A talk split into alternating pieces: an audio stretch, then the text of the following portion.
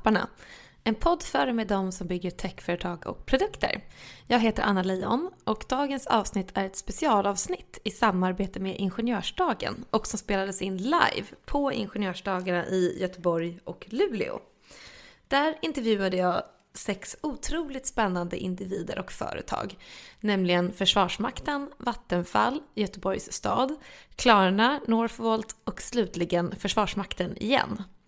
Vi har pratat om allt från misguided weapons inom militären, havsbaserad vind och vätgas, hur man bygger en hållbar stad, hur betalningar online fungerar, hur man bygger en gigafactory och vad det är för något, samt obemannade undervattensfarkoster och mycket mer. Hoppas att du gillar de här intervjuerna och glöm inte bort att prenumerera på podden och att du även kan ge betyg i vissa poddspelare. Nu drar vi igång! Den första intervjun är med Försvarsmakten och titeln på intervjun är 500 år av innovation i framkant. Och jag intervjuar överstelöjtnant Mattias Elfström. kör väl igång så smått. Varför, varför vänta, tänker jag. Så är det redan dags. Ja, nu, nu drar vi av det här plåstret, tänker jag. Eh, vad snygga kläder ni har alla från eh, Försvarsmakten måste jag säga. Man ser ju direkt vilken ni är här i vimlet. Mm. Du Eh, hade ju marinen här precis innan. Åh, missade jag dem? Ja, och jag tillhör ju armén då. Och Ah. vi i armén vi brukar säga att marinen det är ett sätt att klä sig. Och ni... Hon hade inte lurarna på sig så hon hörde mig inte säga det. Ja, det var ju tur det. Nej. Om, de, om de mariner är ett sätt att klä sig, vad är ni då? då? Armén, det är så långt man kan gå. Ah, okej, såklart. Ja, nu sätter vi ribban högt här på en gång. Eh, jag eh, börjar med att introducera mig själv ändå. Eh, Anna Leijon heter ju jag, driver podcasten som jag har med mig här på scen, Techskaparna, där jag vanligtvis intervjuar techpersoner om techproblem och därför har jag fått äran att bli inbjuden hit till Ingenjörsdagen och egentligen göra detsamma här uppe på scen. Eh, så där eh, kommer jag ifrån, men nu har vi med oss eh, Mattias Elfström. Du är ju överstelöjtnant på Försvarsmakten, eller hur? Det stämmer. Yes. Vill, är det någonting mer vi ska tillägga i din titel eller räcker det bra så? Det blir en alldeles utmärkt titel. Ja, Mm. toppen. Du kommer säkert att fråga vad jag jobbar med och så sen, så kan vi ta Ja. det då. Det kom, det kom, det var så säker, det kommer vi till. Eh, super! Och titeln på den här intervjun är ju Försvarsmakten 500 år av innovation i framkant. Så nu ska vi djupdyka rakt in i det i tanken. Eh, men vi börjar med den klassiska frågeställningen. Vi måste ju återkoppla till eh, att vi är här idag på, på Ingenjörsdagen såklart. Så var, varför, vad är det du tycker är roligt med att lösa teknikproblem? Det är ju så himla bra fråga. Jag tror att jag får nästan gå tillbaka till barndomen då. Mitt första så här legobyggsats med Mm. kugghjul och grejer. Tyckte det var oerhört spännande att se hur de där kunde få oss att att interagera med varandra. Mm. Och om man sen dessutom kunde lösa ett problem med det, jag tror att jag har byggt både väderkvarnar och vattenreningsverk eh, till min mammas stora förtret i köket och fyllt det med legobitar och så olika sätt och försöka eh, rena hennes kaffesump och så. Så att, eh, men varför är det roligt? Det är någon form av inbyggd nyfikenhet eller fascination då, kan man säga.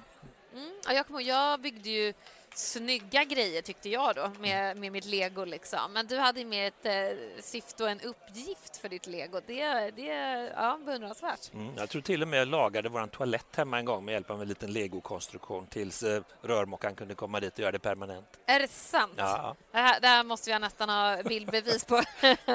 se man kan leta fram någon bild från ja, det får du göra. 70-talet. Exakt. Ja, men man kan göra mycket med det. Ja, men då förstår jag verkligen eh, din fascination för ingenjörsutmaningar. Men eh, vi eh, hoppar rakt in på nutid istället. Då. Så vilken del inom Försvarsmakten jobbar du på och vad är ert uppdrag? Just det. Och då är det så att jag tillhör Försvarsmaktens tekniska skola i Halmstad. Och eh, där är jag då chef över något som heter funktionsutvecklingsenheten. Mhm.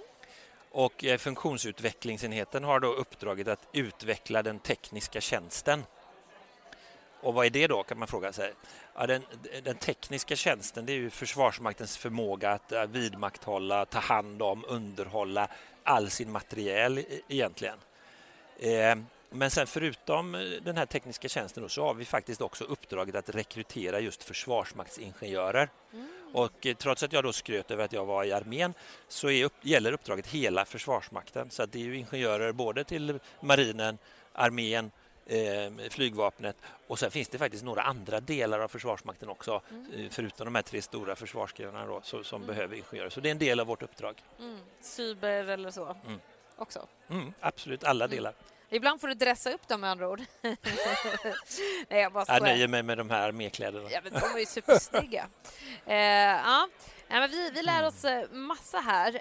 Um, men beskriv hur processen går till när ni ska utveckla en ny liksom, tekniklösning eller ett nytt system. Ge gärna liksom, exempel på när ni har gjort det i närtid och om det kanske till och med finns ett system vi har hört talas om eller skulle kunna höra talas om, ja. läsa på om. Tyvärr är allt vi gör ju hemligt. Ja, just det. Ja. Nej, jag skojar bara med det. Nej, du ska få, du ska få exempel. Ja. Eh, men, men, jag skulle egentligen vilja börja i den här änden då, för ibland får man intrycket av att, att utveckling, det handlar om att, att bygga den här lilla legobiten för att lösa något väldigt specifikt problem. Men jag skulle vilja lyfta blicken lite ovanför det. För att innan du börjar bygga de här legobitarna så kanske du ska fundera på eh, vad behöver jag dem till? Vilket sammanhang ska de verka? Och, och, då har vi någon form av övergripande idé här. Vad är det här tekniska systemet till för? Behövs det ens ett tekniskt system för att lösa problemet? Mm. Det kanske går att lösa med, med, metod eller med militära termer doktrin, då, alltså det sättet som du jobbar på. Och, och, sen så när man väl har bestämt sig för vad är det här för metod då som ska tillämpas för att lösa problemet, ja, då kan man titta på vilka verktyg behöver jag för det. Mm. Och det kan ju vara en teknisk pryl. Mm. Ett par legobitar mm. eller någonting tekniskt avancerat. Då har vi två dimensioner. Sen får vi inte glömma den tredje då, för det är någon människa som ska vara inblandad här också. Och det hade du i din förra intervju där. Det kan vara människor som beslutsfattare mm. eller människor som operatörer av de här tekniska systemen eller så. Så alla de här tre sakerna behöver hänga ihop. Eh, sen så kanske man inte alltid ska börja med metod, utan ibland kanske det är så att det finns en teknisk landvinning, någon ny sak som någon har kommit på. Så kan man börja titta på, är den här, går denna att använda inom ramen för, för min eh, problemlösning? Och då kan jag vara lite mer, ge, ge lite mer konkreta exempel. Eh, så just nu eh, där jag arbetar så håller vi på att titta på 3D-printing eller additiv tillverkning eh, med ett finare ord. Och då, I och med att det går att göra, det var inte vi som uppfann det, men då börjar vi fundera på kan vi, kan vi förbättra någon av våra metoder genom att eh, tillverka saker med, med, med 3D-printing. Då. Mm. Alltså i realtid ute i fält? Ja, eller? precis. Ah, cool. och, och då när man väl har börjat titta på det och sagt ja, det betyder ju till exempel att jag inte behöver ha med mig reservdelar ute i, i fält för alla mina mm. lastbilar eller i, i marinens fall för ubåtarna eller någonting sånt där. Utan de kanske kan ha en skrivare i ubåten istället. Och då då behöver man bara ta med sig de digitala ritningarna till sina bitar som systemet består av och så kan man skriva ut det man behöver när det behövs. Mm. Eh, och sen så i nästa steg då, människorna, ja då får vi bygga ihop det här till ett förband så att man kan ta med sig detta ut i skogen som du säger. Då mm. kanske det är en container där den här skrivaren ska stå och det ska finnas en dator och ett sätt att lagra ritningarna och allting sånt och så bygger man ihop det till en helhet. Mm. Men när vi då har tittat på någon av de här delarna, det kan vara metod, det kan vara eh, en, en pryl eller så, då är det inte Försvarsmakten som köper tusen 3D-skrivare, utan då lämnar vi våra tankar om vilka krav man kan ställa på det här systemet som en helhet. Det lämnar vi till Försvarets materielverk och det tror jag nämndes i din förra intervju också. Och det är ju då en annan myndighet med uppdrag att upphandla de här tekniska prylarna. Ibland så kan man köpa det från hyllan, jag menar 3D-skrivare finns. Mm. Ibland så kanske man måste skriva ett avtal med en industri att ta fram en pryl som ännu inte existerar annat än som en idé. Och ett exempel på det skulle kunna vara våra flygplan. Mm. Nu är det inte jag som, som ställer krav på flygplanen men det är som ett exempel där man, då, man gör ett materiellprojekt där man inkluderar utvecklingen av den tekniska prylen. Just det. Ja. Men fler exempel som, som sker på, på min enhet då, eh, då skulle man kunna prata om eh, batteriteknik. Mm. Eh, det är ju också en trend i, i samhället och, och, Försvarsmakten kan inte ställa sig bredvid och då får vi titta på hur skulle det se ut om våra fordon gick på batterier istället för på diesel. Mm. Eh, vad betyder det för vår infrastruktur och så vidare. Är det för att vara miljövänlig eller för att eh, eller liksom det går att ladda batterier kanske? Det är ju en smidig liksom, egenskap, eller hur tänker ni där?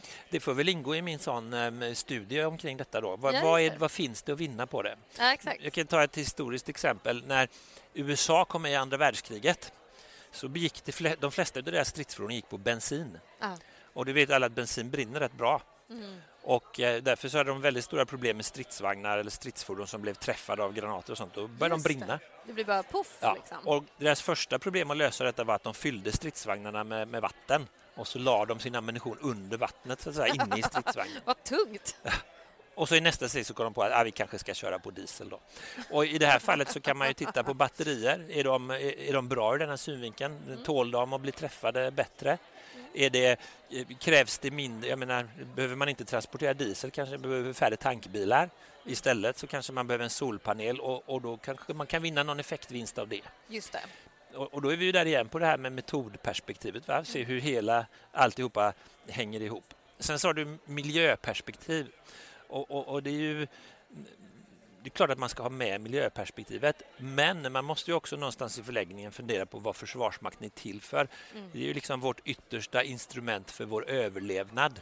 Mm. Och då, tyvärr så får man väl säga så då att någonstans längs vägen där så kanske för att överleva som nation eh, så får man välja vissa system som kanske inte är helt miljövänliga men mm. de löser ett annat problem. Mm. Och då eh, och det är bara ett exempel på det man kanske måste göra på ett annat sätt. Men då, man, då får man då titta på vilka undantag behöver Försvarsmakten från de regler som skulle gälla i, i fredstid när man kan ta den typen av hänsyn för att vinna ett annat syfte. Det var bara ett sidospår, men det är också en sak som man då skulle kunna mm. bli tvungen att studera inom ramen för en utveckling av sådana här saker. Just det. Mm. Ja, men jag håller helt med.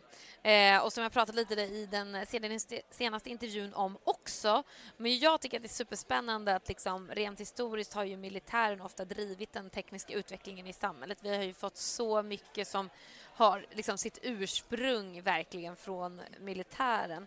Eh, men på senare tid då, med lång fred, så har ju det civila samhället, eller industrin, eh, kommit med en rad nya tekniker. Det har kommit bubblat liksom på den här fronten. Eh, men så hur ser ni i eh, Försvarsmakten att ni ligger i framkant liksom, vad gäller teknikinnovationer? Eh, då, då, skulle jag vilja gå från det här perspektivet. Då, att varför, varför driver den civila sidan teknisk utveckling? Då är det ju ofta företag i konkurrens. Mm. Man vill vinna eh, striden om resurserna. Man vill få, få mer inkomster än andra, så att säga. Men militären befinner sig, eh, åtminstone hypotetiskt, då, i en konkurrenssituation. Och den konkurrenssituationen som vi är i, det kanske är den hårdaste av alla. Ja. Därför finns inget andra pris i krig. Nej. Utan då, då, antingen vinner man eller så dör man. så att säga. Mm. Och Det betyder ju kanske att, att eh, vi behöver vara ännu mer konkurrenskraftiga än om du bara strider om marknadens resurser, så att säga. Mm, pengar, liksom. eh, och då, mm, bland annat därför vi är här, för att vi vill ha teknisk eh, kompetens till oss så att vi kan lägga oss på denna framkanten. Mm. Så att vi kan lägga oss framför de presumtiva motståndarna. Mm. Och om vi kan redan i fredstid då framstå som oerhört skickliga och oerhört eh, konkurrenskraftiga, ja men då kanske man undviker den här striden helt och hållet. Helt och, för det är ingen som vågar angripa oss. Och det var ju lite temat där var ju 500 eh, år innovation skrev du men, men jag pratade ju om 500 år när det gällde att vi var, hade haft framgång i 500 år. Eh, och, och, egentligen inte bara på innovation då, utan på att vara att, att, framstå så farliga så att det inte blev krig åtminstone de 200 senaste åren. Då. Just och före det tillräckligt konkurrenskraftiga för att vinna krigen.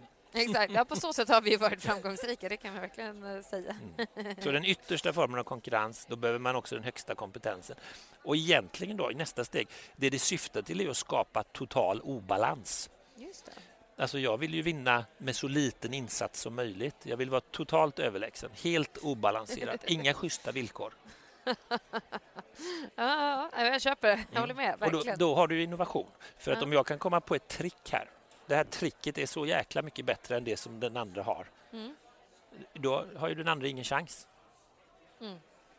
Men finns det, för, alltså, i relation till Ukraina kanske, eh, och även andra liksom, krig i närtid som vi har sett, finns det även risker med att ligga för mycket i framkant? Mm. Och har vi några exempel på mm, det? Mm, mm. Och då, när, när, du säger så, då, då kommer jag omedelbart att tänka på en bok som jag läst som heter Misguided Weapons. Och det alltså, eh, anspelar då på, på, vi pratar om guided weapons och, och såna här fjärrstyrda farkoster och sånt. Men misguided weapons skulle då vara vapen som drar iväg i någon riktning som man inte alls har tänkt sig. Och det finns ju en massa exempel på där man har försökt eh, skapa någon, någon, form av smart lösning på ett problem men sen i praktiken så har det visat sig att det löser inte alls problemet. Eh, och så vill du ha exempel på det då. Men jag kan väl, innan jag tar något exempel kan vi börja i den änden och säga vad är det man förlorar då på sina misguided weapons? Ja, i första hand förlorar man väl resurser. Man lägger en massa energi, eh, tankemöda, ekonomi, utveckling på någonting som sen inte har så stor betydelse. Mm. Och eh, ska jag ta något, något tekniskt exempel på detta då så går jag till andra världskriget. Och eh, då var det faktiskt så att tyskarna var väldigt eh, i framkant när det gäller den tekniska utvecklingen och uppfann en massa saker. Mycket av det som vi tycker är självklart idag, det, det, det uppfann de under andra världskriget och, och robotteknik och, och allting sånt där. Och det var grunden för att åka till månen och allt. Men de hade också en väldigt smart tanke om att de skulle eh, ha eh, minor som var magnetiska som man kunde fästa på motståndarnas stridsvagnar. Så man sprang mm. fram och satte på minan och så smällde den rakt in i stridsvagnen. Men så tänkte de, vad händer om våra motståndare gör sådana miner? Det måste vi ha ett motmedel mot. Ja. Och därför så skapade de ett omagnetiskt material som jag tror heter simmerit som de smetade på utsidan på alla sina egna stridsvagnar. Om ni ser en bild på en tysk stridsvagn så ibland är de lite randiga, så här, så nästan ut som de är 3D-printade. Det är simmerit. Ah. Men motståndaren tog aldrig fram någon magnetisk mina så den här simmeriten var liksom onödig. Och dyr säkert. Ja. Och om vi då går till motståndarna, de här, den sovjetiska armén då, då, de hade ju kanske inte lika mycket teknisk eh, utveckling. Vissa saker är väldigt bra men, men de hade en, en, en, stor kreativitet när det gäller metod. Mm. Bland annat så tränade man minhundar och det var då hundar som utfodrades under stridsvagnar så att de alltid ville springa under stridsvagnar och, och för, för de visste att de fick mat där. Och sen så var ju tanken att de skulle ha ett koppel och en mina på ryggen så när de sprang in under fiendens stridsvagnar så small minan. Då. Ja, men gud, och så sprängde man Ja, jättehemskt. Ja. Problemet var bara det att det var så stor skillnad i ljud på en rysk eller sovjetisk stridsvagn och en tysk så att när de släppte hundarna så sprang de alltid tillbaka till sina egna stridsvagnar. Nej, För det var där de var vana vid att få maten. Också en typ av misguided weapons. Åh, oh, herregud, katastrof. Det är, det, är liksom, det är inte bara att du har förlorat tid och pengar utan där går du ju aktivt back. Liksom. Precis, precis. du hjälper motståndaren. Mm. Det Åh, finns många sådana här roliga exempel. Om hittar ni den här boken med den titeln så är den rekommenderad läsning. Ja, men jag hörde till exempel nu i Ukraina att eh, Eh, att, alltså, de här, det, är ju, det är ju de här nya drönarna som kommer då, att de är ju ganska långsamma. Mm. Liksom. Mm. Så att så här, det vapen som kanske Ukraina får, det är ju liksom anpassat för att skjuta ner väldigt snabba saker. Mm. Alltså, eh, ja, men vapen helt enkelt, som, mm. som värmesäkra missiler. Jag har ingen aning. Eh, men det är svårt att skjuta ner just drönarna med de här mm. för att eh, de, de, man, inte, man inte förväntar sig så långsamma vapen. Liksom. Mm. Så det är så här, du ligger för mycket i framkant för du, ja. liksom, att du missar... Och, då kommer det, man in liksom och smyger bakvägen. Det är också en, en, beskrivning av den här obalansen som jag pratade om innan. Mm. Och, och, det kan man också fundera på om vi tar fredstid i Sverige så, så läser ni i tidningen att det är problem med drönare vid flygplatser och sånt där. Och då, den första tanken är polisen kan inte göra något åt det här drönarna där så ringer man Försvarsmakten och frågar vad kan ni göra? Ja, vi kan skjuta ner en drönare men det blir förskräckliga vapen som vi sätter in för de är inte byggda för så små saker. De är inte gjorda för att göra detta i fredstid och då får man ju väldigt stor risk att det kan bli skador på andra eller man måste stänga flygplatsen under lång tid och sånt där. Så att det, det finns ju olika sätt att komma och skapa den här obalansen. Eh, jag kommer, innan jag jobbar med de frågorna jag jobbar med nu så kom jag sedan några år tillbaka från luftvärnet och eh, under början av 2000-talet där och, och, och, det fanns ju något som hette Afghanistan-doktrinen när vi hade väldigt mycket soldater i, i, internationella missioner. Och en sak som hände då var att, att skurkarna i de här länderna de angrep de lägren vi hade genom att skjuta med granatkastare. Eh, och ibland så sköt de med granatkastaren från baksätet på en bil. Körde bilen, vevade ner rutan, sköt med granatkastaren och körde. Och så landade granaten slumpmässigt inne på våra kamper och ställde till eh, oreda och, och sånt där. Och då tittade vi på eh, under en tid där, vad kan vi göra för att skydda oss mot den här typen utav, utav beskjutningar. Då? Mm. Och, och, då fick vi vara kreativa på alla de här områdena som jag beskrev med, med eh, metod och, och, och teknik eh, och, och allting sånt där. Men det var ett försök från motståndarsidan att hitta en obalans i vårt system. Och då visade det sig också att ja, det gick att skjuta ner de här granaterna men det var ett tekniskt väldigt komplicerat problem. Mm. Vilket betydde att de systemen som kunde göra det blev väldigt stora, tunga och dyra. Mm. Och om man då jämförde vad kostade att köra eh, med, med en, en, gammal Toyota-buss, veva ner rutan, skjuta en granatkastargranat, eh, med granat för ett par hundra kronor. Eh, jämfört med det enorma luftvärnssystemet vi fick placera där som måste vara i drift 24 timmar om dygnet med radarstationer och allt möjligt. Enorma kostnader. Obalans. Ja, obalans, mm. igen. Supercoolt. Och det svåra med det var att de rörde sig just, eller? Nej, i det här fallet var ju det, de fick stå still när de sköt, annars hade de nog missat helt och hållet. Ja, jag tänkte det. Ja, precis. Men, men eh, och det, det som blir du intresserad av just där, men det som man måste göra i det, i det fallet då, det var till att börja med måste man upptäcka att det händer ja. överhuvudtaget. Och hur lång tid har man på sig när man väl har upptäckt det? Ja, det är ju den tiden det tar för den här granaten att flyga in och landa på kampen. Och den första instruktionen våra soldater hade det var ju att om vi upptäckte en sån granat, spring till skyddsrummet. Mm. Men det visade sig att det tog så lång tid att springa till skyddsrummet så att då landade granaten medan soldaterna sprang. Ja. Och om du har en person som springer upprätt samtidigt som en granat slår ner så får man mer skador ja. än om man bara hade stått still. Ah. Och då upp, när vi hade tittat på det ett tag så insåg vi att när, om vi kan larma för detta då är instruktionen till soldaten att slänga sig ner på marken och ligga platt. Mm. För då kunde man snabbt räkna ut att då, då undvek vi två tredjedelar av alla skador. Just det. Mm.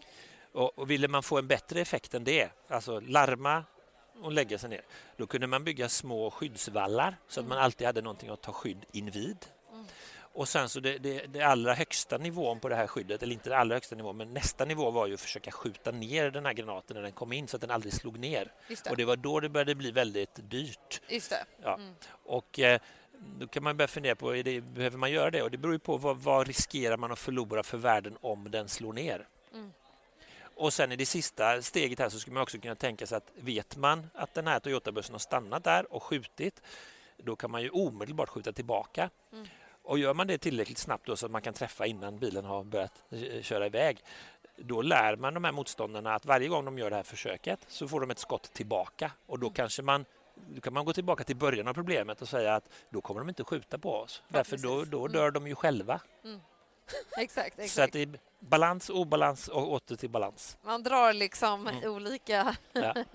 Men det här var i Afghanistan sa du alltså? alltså? Ja, till exempel när vi hade soldater där. Men det var ju i hela Mellanösternområdet och detta var ett problem för alla västländer som hade soldater på mission. Mm. Var det, det, var det nu, det här afghankriget eller vad man ska säga? Alltså ja, ja i, sin förlängning kan man väl ja. säga, men det var även i Irak och, och det pågår till denna ja. dag. I, I, Israel beskjuts de ju varje dag från ja. kringliggande områden.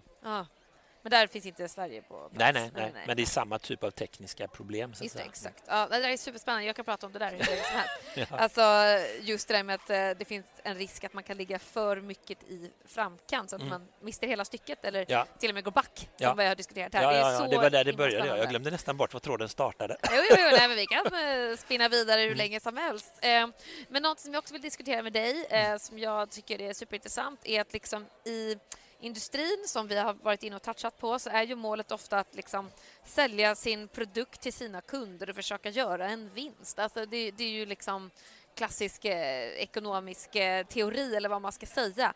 Men hos er då, vad är målet? Liksom? Hur vet du vid slutet av dagen om ett projekt eller en övning eller vad det kan vara var lyckat? Liksom? Mm. Vad har ni för mätvärden till skillnad från industrin? Mm. Du kommer ihåg mitt svar tidigare. Här kommer sån här ja. boll tillbaka. Då. Jag sa ju att det fanns inget andra pris i krig, så det är ju ett, ett mätvärde. Då. Exakt. Men, men eh, annars så trycker du på en, eh, du trycker på en punkt som är, är det är svårt in, innan man är i krig och mäta i alla fall det totala resultatet. Du kan göra små mätningar, du kan eh, mäta på en enskild kanon, säg hur, hur långt den kan skjuta och, mm. och sånt där. Men det är svårt att mäta helheten. Och jag inledde ju här på något vis med att påstå att, att det var helheten och systemet av system eh, som kanske var den allra viktigaste dimensionen i den här innovationen. Mm.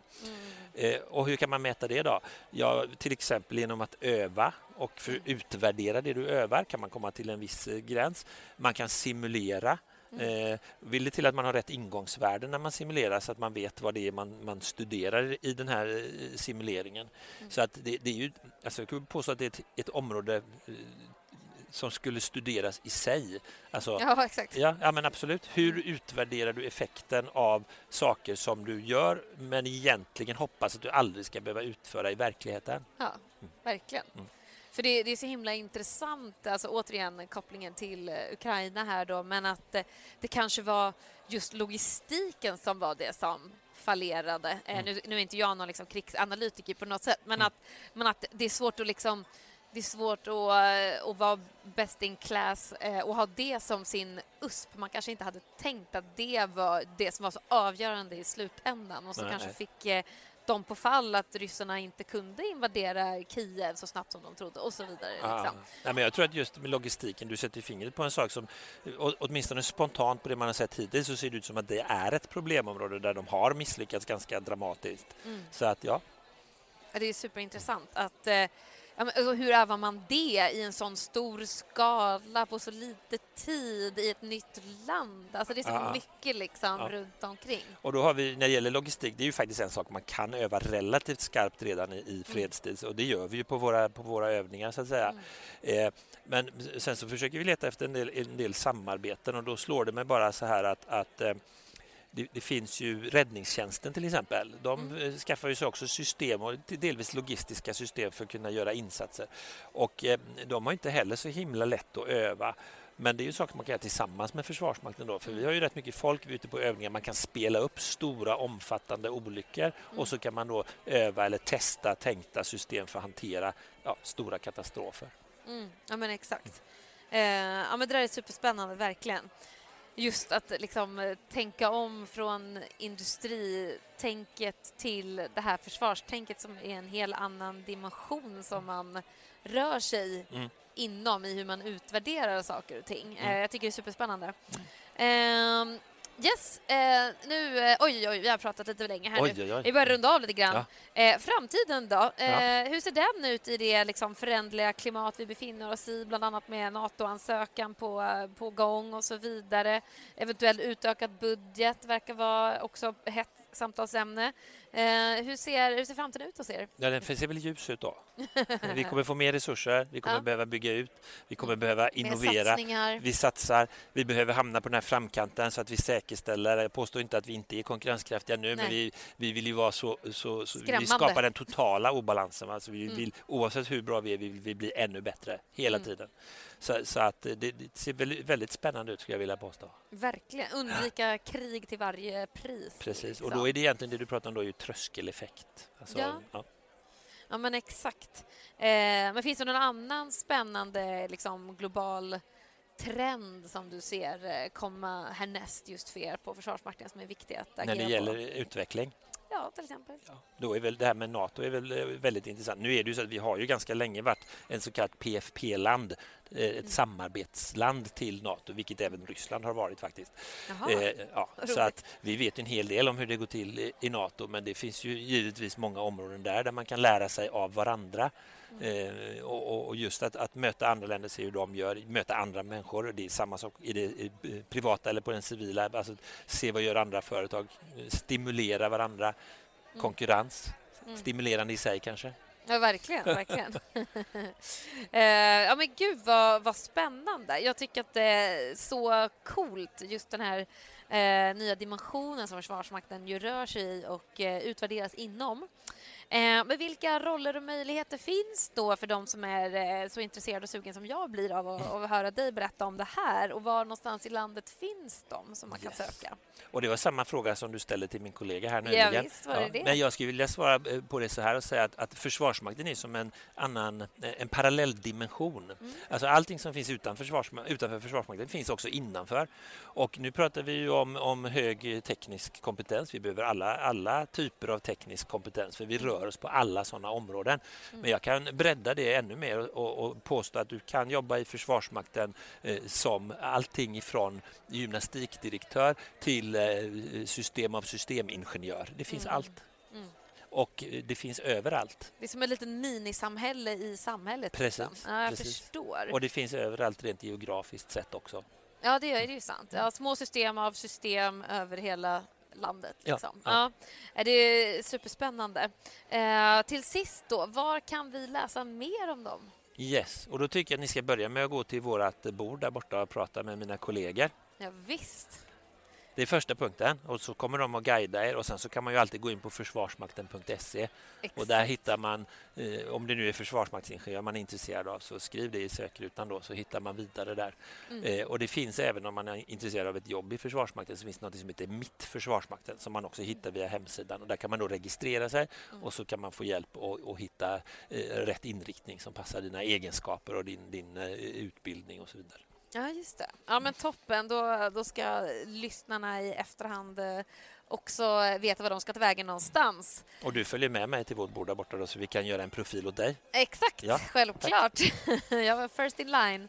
Uh, ja, men tack så hemskt mycket. Tackar. Det här har varit superspännande, Mattias. Uh, vi har lärt oss jättemycket mer om dig, om Försvarsmakten och allt, allt vad ni håller på med. Och I krig och okrig, höll jag på att säga. Eh, så tack så hemskt mycket för att du var med mig här på scen. Tack så mycket, det var kul. Tack. Den andra intervjun är med Vattenfall och titeln på intervjun är Minska industrins koldioxidutsläpp med hjälp av havsbaserad vind och vätgas. Och jag intervjuar Ylva Odemark som är Head of Systems Projects Offshore Wind. Välkommen upp på scen. Tack. Eh, jag börjar med att bara berätta lite om mig. Jag heter eh, Anna Lejon och driver den här podcasten som heter Techskaparna där jag eh, intervjuar olika techpersoner från olika techbolag om deras produkter. Och det är även här jag nu sitter på scen och ska göra tillsammans med dig.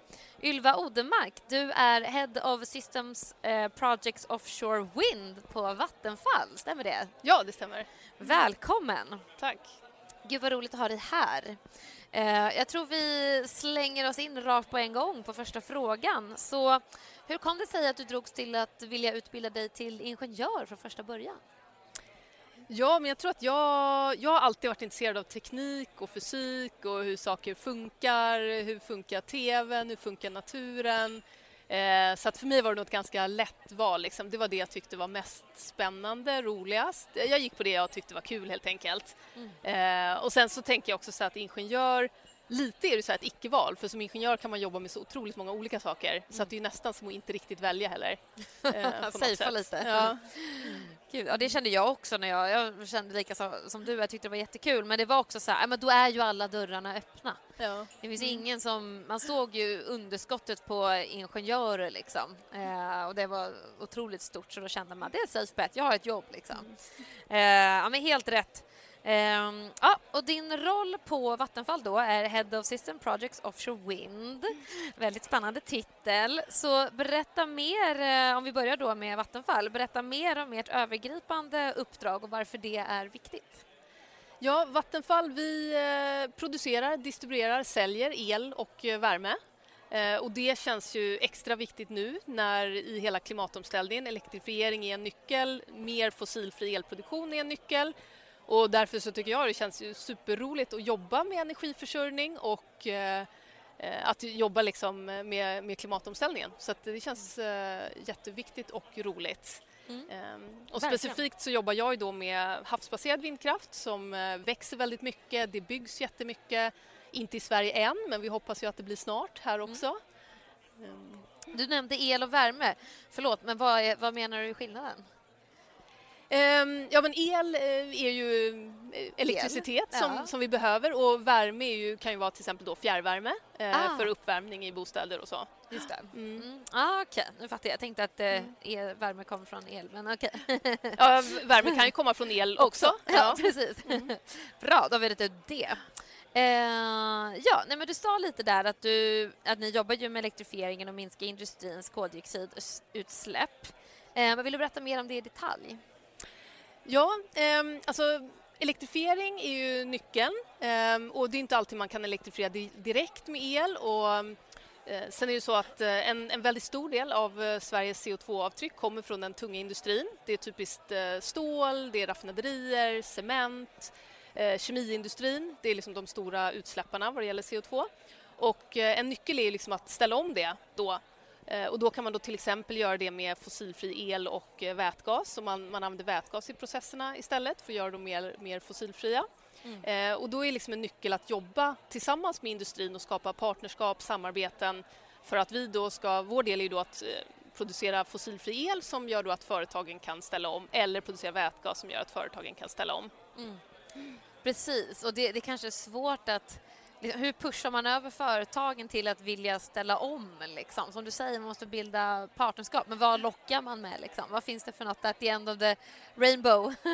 ja, eh, alltså de, de, flesta företag vill ju ställa om. Ja. Man ser ju liksom att det är framtiden. Vi måste ha ett mer hållbart samhälle. Vi måste mm, inte, jobba liksom. mot... Nej, det här går inte längre. Vi mm. måste bort från uh, minska CO2-avtrycket. Vi måste bli mer fossilfria, mer hållbara. Så jag tror att de flesta företag har ju på något sätt en, en plan för att, för att ställa om. Ehm, men sen är det lite så att eh, om man ska kunna ställa om, då vill de industrierna då, om de ska investera i en ny anläggning för mm eh, för elektrobränslen till exempel, då, då vill de veta att okay, men vad kommer elen kosta och kommer det finnas el? Ja. Annars investerar de i en stor anläggning som inte kommer kunna gå eller som inte kommer bära sig för att elen är för dyr. Mm. Och vi vill ju också veta, om vi producerar el eller vätgas då kanske, så vill vi veta att, att det finns en efterfrågan på den. Mm. Och därför det är både och, ju, liksom. Precis, det är både och. Vi måste gå hand i hand och därför så är det viktigt att vi skapar då partnerskap eh, för att göra det här. Och då har vi då till exempel eh, här på västkusten skapat partnerskap för att det finns en, en stor högspecialiserad industri just här på västkusten eh, som är framförallt kemiindustrin och raffinaderier. Mm. De står för en jättestor del av Sveriges totala CO2-avtryck. Det är uh -huh. ungefär 6% av totalen. Mm. Och ehm, eh, där vad, vill vi då... Producerar du? sa kemi och raffinaderi, men raffinaderi är olja? Ja, precis. Det är olika typer av bränslen då. Bensin, eh, mm. flygbränsle kan det vara. Det. Eh, och, och kemi... kemiindustrin, då är det mer liksom kemiska processer för att tillverka olika kemikalier. Ja. Eh, ja. Okay. Det kan vara konstgödsel eller det kan vara ja, all typ av, alla typer av kemikalier som ah. man behöver som ofta har liksom ett fossilt ursprung. Just det, um, spännande. Mm. Mm. Så då, där har vi då skapat partnerskap för att hjälpa till och ställa om den här industrin till att bli mer fossilfri. Mm. Um, Får man liksom, puttar man över dem över kanten så, så var det 6% av Sveriges totala liksom? Ja precis och då, de partnerskap vi har med ST1 och med Preem och, ah. och de ville då bli tillverka nya fossilfria bränslen, mera hållbart flygbränsle eh, och för det så behöver de då vätgas. Den skulle vi då eventuellt kunna producera, eh, mm. till exempel genom eh, våra havsbaserade vindprojekt som mm. vi utvecklar på västkusten. Ehm, så att med hjälp av det partnerskapet så skulle man liksom kunna... Och det, det, som är, det som är bra är att dels så pratar vi om ungefär samma storleksordning. Om man mm. tittar på våra projekt som vi har. Det är ungefär 20 terawattimmar som vi har havsbaserad vind som håller på att utvecklas eh, till havs utanför västkusten. Ehm, och det är ungefär 20 terawattimmar som skulle behövas för att ställa om industrin på västkusten. Så det är ungefär samma storleksordning på liksom, elproduktionen vi eventuellt har och mm. elbehovet som vi behöver för att ställa om. Och det är ungefär samma tidslinje också. Mm. Det är så vi pratar runt 2030 ungefär. Mm. Eh, så därför Perfekt. skulle det passa ganska bra men det är fortfarande ganska liksom, lång väg eh, kvar att, gå. Men, men mm. det, det har liksom potential. Ja, eh, verkligen. Så, liksom, sometimes the stars align. Ja. Eh, ja, men du nämnde ju precis det, det projektet som jag vill prata mer om med att producera vätgas genom att bygga havsbaserad vindkraft här på västkusten. Då. Men va, va, varför, varför vätgas? Varför är det så himla bra om vi börjar där? Ja, men vätgasen eh, kan ju då behövas för att eh, ställa om industrin. Alltså egentligen så är det så att eh, fossila bränslen, det är egentligen kol och väte. Aha. Så att har du kol och du har väte, då kan du göra vilka, vilka saker du vill. Alla plaster, alla bränslen, allt görs av kol. Det är kolväten helt enkelt. Aha. Och då skulle man kunna ha... Det vi gör idag det är liksom en fossil källa, det är olja. Mm. Men plockar du kol från en källa, till exempel från luften, mm. så, och väte... Naturligt liksom. Ja, precis. Och väte från en annan källa, då kan du göra precis vad du vill egentligen. Då kan du fortsätta göra plast? Precis, då kan du göra plast med, med liksom ett lägre CO2-avtryck, en icke-fossil plast kan man ju säga då. Ja, eller noll du göra, kanske, Ja, du skulle kunna göra... Nej, alltså eh, positivt nästan, eller vad blir det negativt om man tar det från... Ja, precis, om man ja. inte... Eh, om man håller kvar det sen då så blir det ju liksom negativt eh, utsläpp då, eller negativt CO2-avtryck ah, då. Eh, så att, och då kan man göra samma sak med bränslen också, göra mer hållbara bränslen. Mm. Just det, för det är två vad ska man säga, liksom, grundämnen som man ju kan ta från vilka processer som helst, eller inte som helst, men som skapar det här. Och är de processerna i sig fossilfria så blir det ju fossilfritt, liksom, även om det är plast i slutändan. Gud, vad spännande! Ja, man... precis. Och det är egentligen bara en fråga om kostnad. Alltså, ja. man, tekniken det är finns dyrare, ju, liksom. ja, det är dyrare än att ta en fossilkälla. Mm. Um, precis, idag. Men sen, det blir ju dyrare och dyrare liksom, bensin också. Så att, Mm. eh, ja. Gud, vad spännande. Eh, men, eh, och varför är då liksom havsbaserad vindkraft eh, så bra? Man kan ju producera el på många sätt. Eh, det gör ju ni på Vattenfall till exempel. Men eh, varför den här kombinationen havsbaserad vindkraft och vätgas? Liksom? Ehm, ja, alltså egentligen spelar det Det kan vara vilken fossilfri elproduktion som helst men nu jobbar jag ju med havsbaserad vindkraft så då Ja. pratar jag gärna om det. och ehm, eh, alltså havsbaserad vindkraft eh, är, är bra för att det, det blåser mer till havs. Mm. Eh, det är också det, det är ju fortfarande billigare att bygga vindkraft på land Mm. men eh, till havs kan det, ju- det kan ju vara mindre störande till exempel. Eh, Mm. Det blåser mer, man kan skala upp mer, använda större vindkraftverk. Eh, så då får man fler liksom, fullasttimmar per år eh, där man kan producera för fullt. Just det. Ehm, och är sen det lättare eller tanken- svårare att få igenom rent eh, politiskt? Liksom? Eh, Ja, det är väl ungefär lika svårt båda delarna ska vi säga. det, det är så här, tillståndsprocessen tar ungefär tio år liksom, eh, oavsett vad det är för projekt. Mm. Eh, sen blir det ju dyrare och, och det är ju fortfarande lite dyrare att bygga eh, till havs. Mm. Eh, det blir liksom dyrare drift och underhåll då förstås mer komplicerat. Eh, Mm, men där däremot så är det, ju, är det väldigt storskaligt då. Där- Därför har man ju eh, verkligen fått ner priset per kilowattimme väldigt drastiskt de senaste tio åren. Det var ju jättedyrt att bygga havsbaserad vind för tio år sedan och nu är det egentligen, ja, projekten kan nu bära sig själva baserat, behöver inga subsidier längre utan det, de kan bära sig själva. Mm.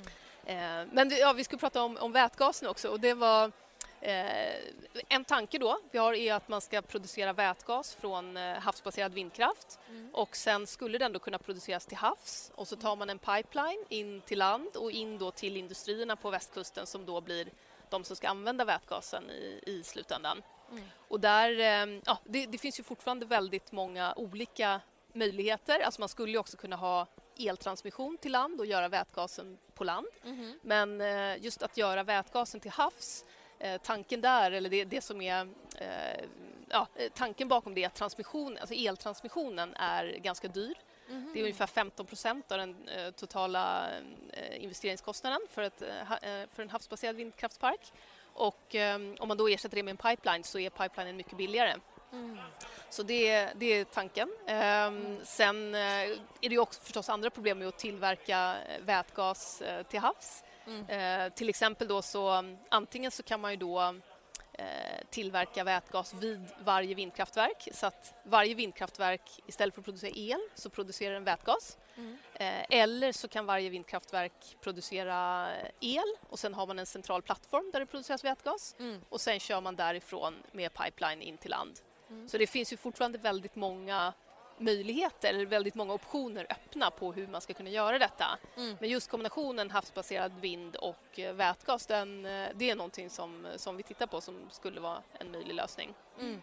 Gud vad, vad spännande. Eh, och som jag förstår då så finns det ingen liksom, vindkraftspark till havs som producerar vätgas idag. Det, finns liksom, det det här har inte gjorts tidigare. Så vad är då utmaningarna eh, och hur går det till rent praktiskt?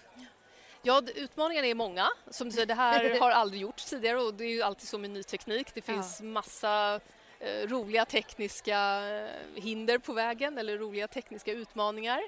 Ehm, så att, ehm, ja men dels är det ju, det, det, sen är det också, finns det också andra hinder, till exempel tillståndsfrågor, det finns Ja. inga tillståndsprocesser på plats, hur, eh, hur, hur man ska få tillstånd för att producera vätgas till havs och dra pipeline. Men, och sen är det jättemånga tekniska frågor hur, hur det ska göras då, eh, rent, rent praktiskt. Så det, vi, har ju, vi har ju några steg på vägen. Vi testar på, på ett vindkraftverk nu att göra om det till, eh, till att producera vätgas istället för Nej, el Coolt. Ja. eh, i Aberdeen, så utanför Skottland. Eh, Så det kommer Ah. bli den första turbinen i världen som producerar vätgas till havs. Mm. Ehm, är det Vattenfalls? Liksom? och det är Vattenfalls, ja. Ah. Ehm, så det är liksom en existerande, ett existerande vindkraftverk som vi då bygger om ah. eh, för att producera vätgas. Mm. Eh, och sen är tanken att vi vill bygg, testa nästa steg och testa i lite mindre skala och sen får man skala upp det därifrån. Mm. Eh, för det kommer ju liksom all ny teknik och ny infrastruktur, det, det kommer ju komma upp massa tekniska frågeställningar och eh, liksom lessons learned på längs vägen. Mm. Men kan ni bevisa att ni kan göra det med än så kanske är det rimligt att tro att det går att skala upp. Liksom. Ja, precis. Eh, Vad är det som så här, typ, eh, liksom, tänker ni att så här, ja, hoppas att det, det var så effektivt som, som vi trodde på pappret? Eh, eller liksom så här, vad, vad ser ni för, eh, för eh, vad ska man säga, fallgropar potentiellt? Ehm, ja, alltså det är, väl, det är ju ingen som har gjort det förut så nu handlar det egentligen om att liksom utveckla de tekniska lösningarna för, för att göra det möjligt och då är det på något sätt så börjar man ju lite grann med ett, med ett vitt papper liksom. Alla, alla möjliga olika möjligheter finns ju fortfarande öppna. Ja. Så att det blir ju, vi, vi lär oss ju jättemycket eh, på vägen om hur, vi- hur vi ska göra och inte göra nästa gång naturligtvis. Mm. Ehm, och sen är det liksom också att testa i drift och underhållsfasen för det är ju det är en sak att producera på land och det är en annan sak att producera till havs. Mm. Eh, det är väldigt mycket dyrare att åka ut och titta. Mm. Eh, man kan ju till exempel inte tänka sig att man ska gå, gå dit och titta på en mätare varje dag. Eh, det, är inte, det kommer inte vara folk där varje dag. Så att, eh, jag tror att det kommer bli jättemycket lärdomar från drifts och underhållsfasen. Man måste ju också designa för att, att drifta det här i kanske 30 år då. Mm. Ehm, Precis, som är Mm. liksom förhoppningen.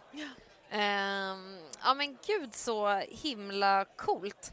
Eh, du snackade lite om en tidsram om tio år nämnde du liksom. Eh, men när kan vi hoppas att eh, vindkraftsparken och vätgasproduktionen är igång på riktigt? Eller när är ni liksom klara med det här första steget då åtminstone? Ehm, ja, den här första, första vindkraftsturbinen då, den eh, kommer producera vätgas 2025 nu.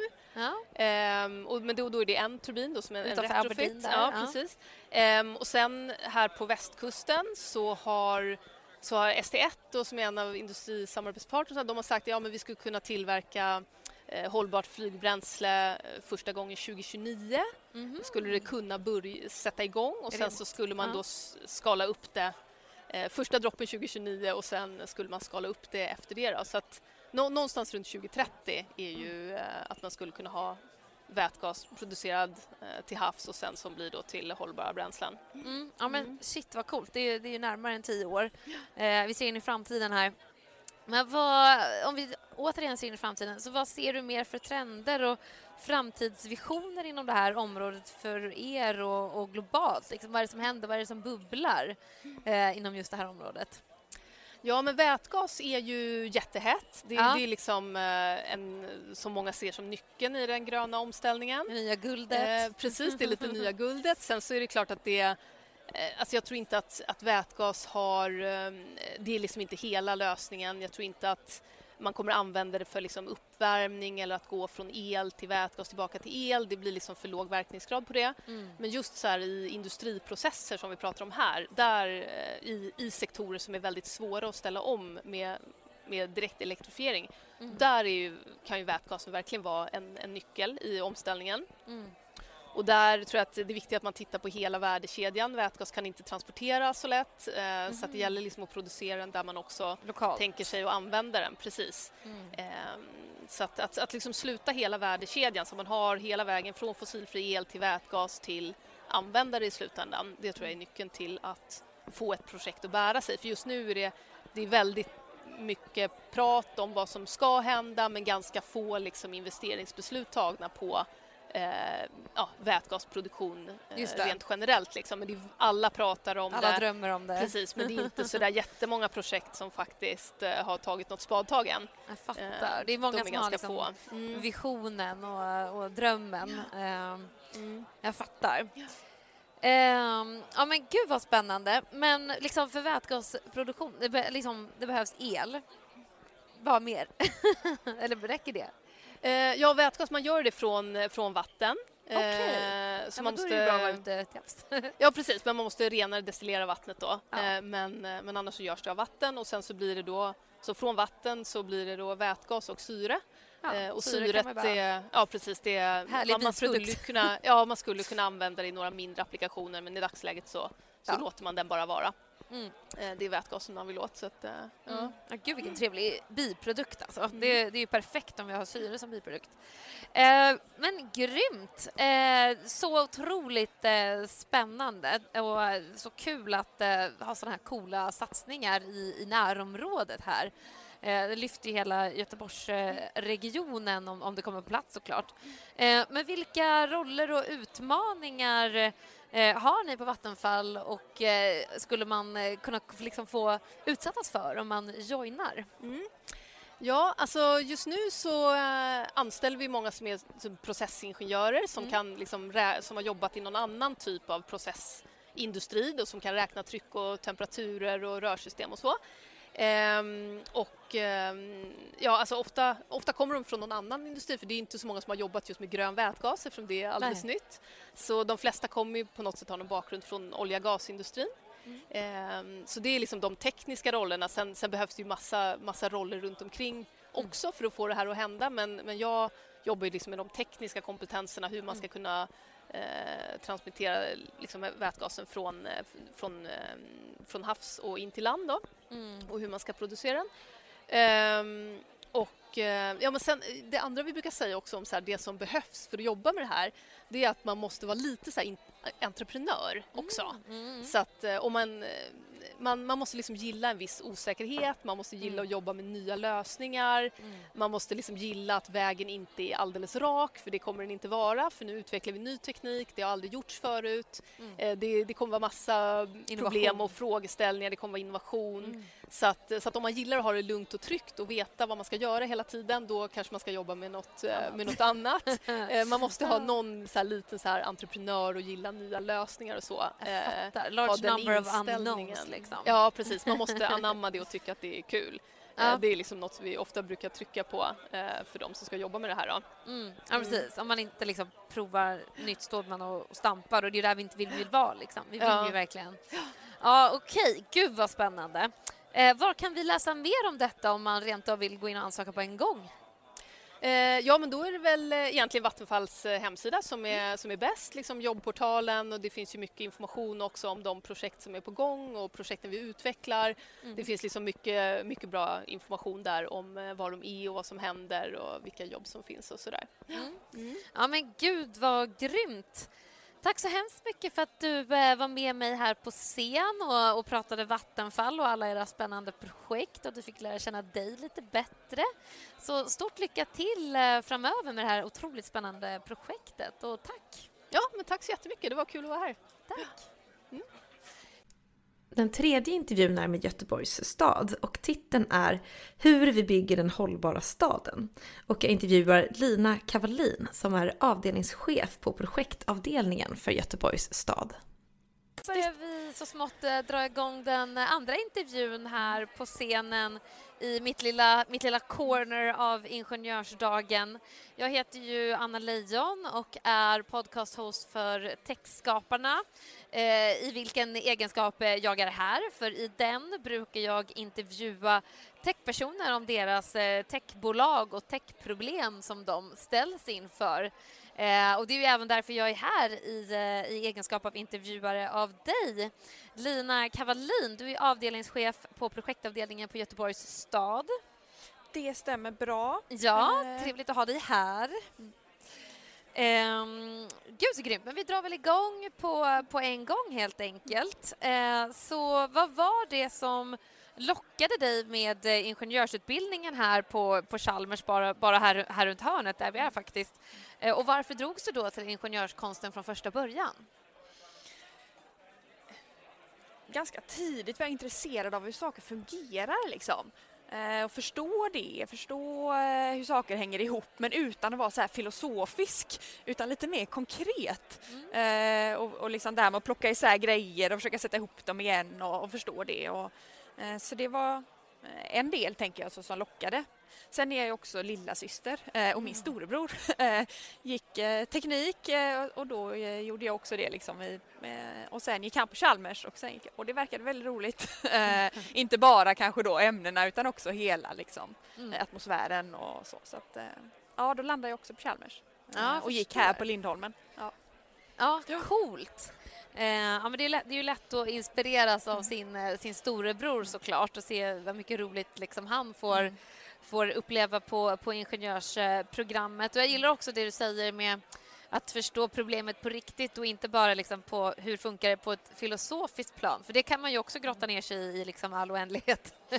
Ja, att det liksom ska bli konkret. Det Exakt. finns mycket visioner och planer och man pratar om stora frågor också nu i samhället. Men liksom, ja, men vad betyder det i praktiken i det Exakt. vi gör varje dag Ja. på jobbet liksom, när vi utövar vår ingenjörskonst och hur ska det skapa skillnad och inte Mm. bara de här ja, större liksom, Exakt, frågorna. det är så lätt att hamna där uppe i fluffet. Liksom. Man vill ju, som ingenjör vill man ju gärna liksom ner, get your hands dirty, liksom all Mm. hands on deck och bara bryta ner saker och sätta upp dem igen som du säger. Mm. Ja, superspännande ju. Eh, men eh, vad jobbar ni egentligen med på Göteborgs stad och vilka olika typer av eh, ingenjörer har ni, har ni i bolaget? Mm. Det är ju väldigt spännande. Jag företräder ju på något sätt hela Göteborgs stad här och om Ja. man tänker liksom, vad är vår produkt då? Ja men det är ju staden. Alltså vi bygger ju en hållbar stad. Det är, det är liksom vår eh, produkt. Mm. eh, och, men sen kan man ju såklart bryta ner det hur långt som helst. Allt från att vi levererar dricksvatten till exempel. Mm. Och för det behöver du processingenjörer och jag vet inte ens alla ingenjörer för jag jobbar inte på Kretslopp och vatten då som, som levererar bland annat den eh, produkten. Eh, Men sen levererar vi ju eh, infrastruktur i i form av ledningar, vägnät, eh, spårvagnsnät eh, men också det som jag jobbar med, lokaler då, Mm. skolor, förskolor eh, ja, och lokaler för boenden. Mm. Sen har vi ju liksom bolag som levererar, som bedriver en hamn, en av Skandinaviens största hamnar. Vi har eh, Liseberg, liksom staden är ju en jättestor organisation med både förvaltningar och bolag som levererar Mm. så mycket. Men, men tillsammans så ska vi leverera en hållbar stad. Mm. Eh, och det är både på technivå och på filosofisk nivå. Mm. Eh, jämställda levnadsvillkor för alla i staden. Det ska vi Mm. försöka leverera. Liksom. Så att, Mm, Ja. mm. det jag ska Jag säga att det förstår. finns behov av alla ingenjörer. Det finns ingen ingenjör som inte behövs i att bygga den hållbara staden. Nej. Eh, så är det verkligen. Jag kan tänka Mm. mig. Eh, kan man säga att det är liksom stadsplanering som du sysslar med? Eh, ja, delvis eh, vad gäller att planera för stadens eget behov av lokaler. Alltså var ska skolan ligga? Var ska Mm. förskolorna ligga? Och då är vi en del i stadsbyggnadsprocessen eh, som Mm. Stadsbyggnadskontoret idag driver och, och fastighetskontoret då som liksom exploaterar marken och så. Så att det, vi har ju en väldigt viktig roll där i, i stadsutvecklingen. Mm. Men också då vad, vad bidrar skolan med i samhället eh, där grundskoleförvaltningen sen bedriver skolverksamhet i våra lokaler som vi Mm. ska, ska bidra till. Men, Mm. eh, så att vi ser till helt enkelt att alla barnen har en skola att gå till till exempel eller det. eh, att det finns en förskola, en förskolelokal eh, för alla Mm. barn eh, som behöver det men också de människor som behöver lite ett, boende med särskilt stöd. Den typen av bostäder. Äldreboende eller liksom Mm. vad det kan vara. Ja. Men Ah, vi har ju fattar. egna, våra projektledare är ingenjörer. På min avdelning, jag har avdelning för en projektavdelning, där har vi bara projektledare eh, Mm. i princip anställda, våra enskilda eh, specialister och så. Men annars eh, är ju de eh, konsulterna och ingenjörerna sitter ju på, eh, ute på de leverantörer vi samarbetar med. Ja. Alltså det är ju Sweco, eller ja, jag ska inte kanske lämna för mycket men Ja. Eh, Så det är både konsultbolagen och entreprenörsfirmorna som har jättemånga. Vi, vi omsätter ju 3 miljarder varje år Mm, i precis. inköp via olika typer av... För kan du inte tjänster. berätta mer om det? För jag förstår det som att liksom, ni är ju lite av en, eller ni är en kravställare som, ni, ni beslutar ju, det här projektet behöver göras, sen tar ni in en entreprenör eller en liksom underleverantör som som lägger vattenrören, så att säga, om det, om det nu är Mm. vatteninfrastruktur ni, ni ska bygga. Mm. Så ni liksom, eh, lägger ju inte ner rören själva, ni, ni sätter upp planen för att det ska göras. Är det så Ja. det funkar? Ja, men precis. Eh, och så, gör, så funkar det på både hos oss lokalförvaltning men också kretslopp och vatten eller trafikkontoret. Mm. Att vi är ju en beställarorganisation eh, Mm. så vi handlar upp ett konsultuppdrag Mm. eh, där en konsultorganisation eh, tar fram ritningar och handlingar och sen handlar vi upp ett entreprenadkontrakt då Mm. där en entreprenör sen Eh, bygger eh, Mm. Så. Vi har väldigt, väldigt liten egen regiverksamhet som det, när man bygger själv. Just. Eh, extremt lite. För in, eh, mest centrala innerstan finns det vissa specialistkompetenser kopplat till spårvägsbanan till exempel som, som staden Mm. har egna. som bara ni sitter på. Liksom. Jag förstår. Eh, och allting upphandlas misstänker jag? Ja. enligt hela regelboken. Precis, LOU är supertydliga krav på det Ja. så vi handlar upp, men det är olika långa kontrakt. Vi handlar också upp strategiska långsiktiga kontrakt. Nu bygger vi fyra skolor med en och samma entreprenör eh, Mm. där vi har rop- ropat av långsiktiga för att lära tillsammans Mm. över tid från projekt till projekt för att få en, ett effektivt eh, genomförande.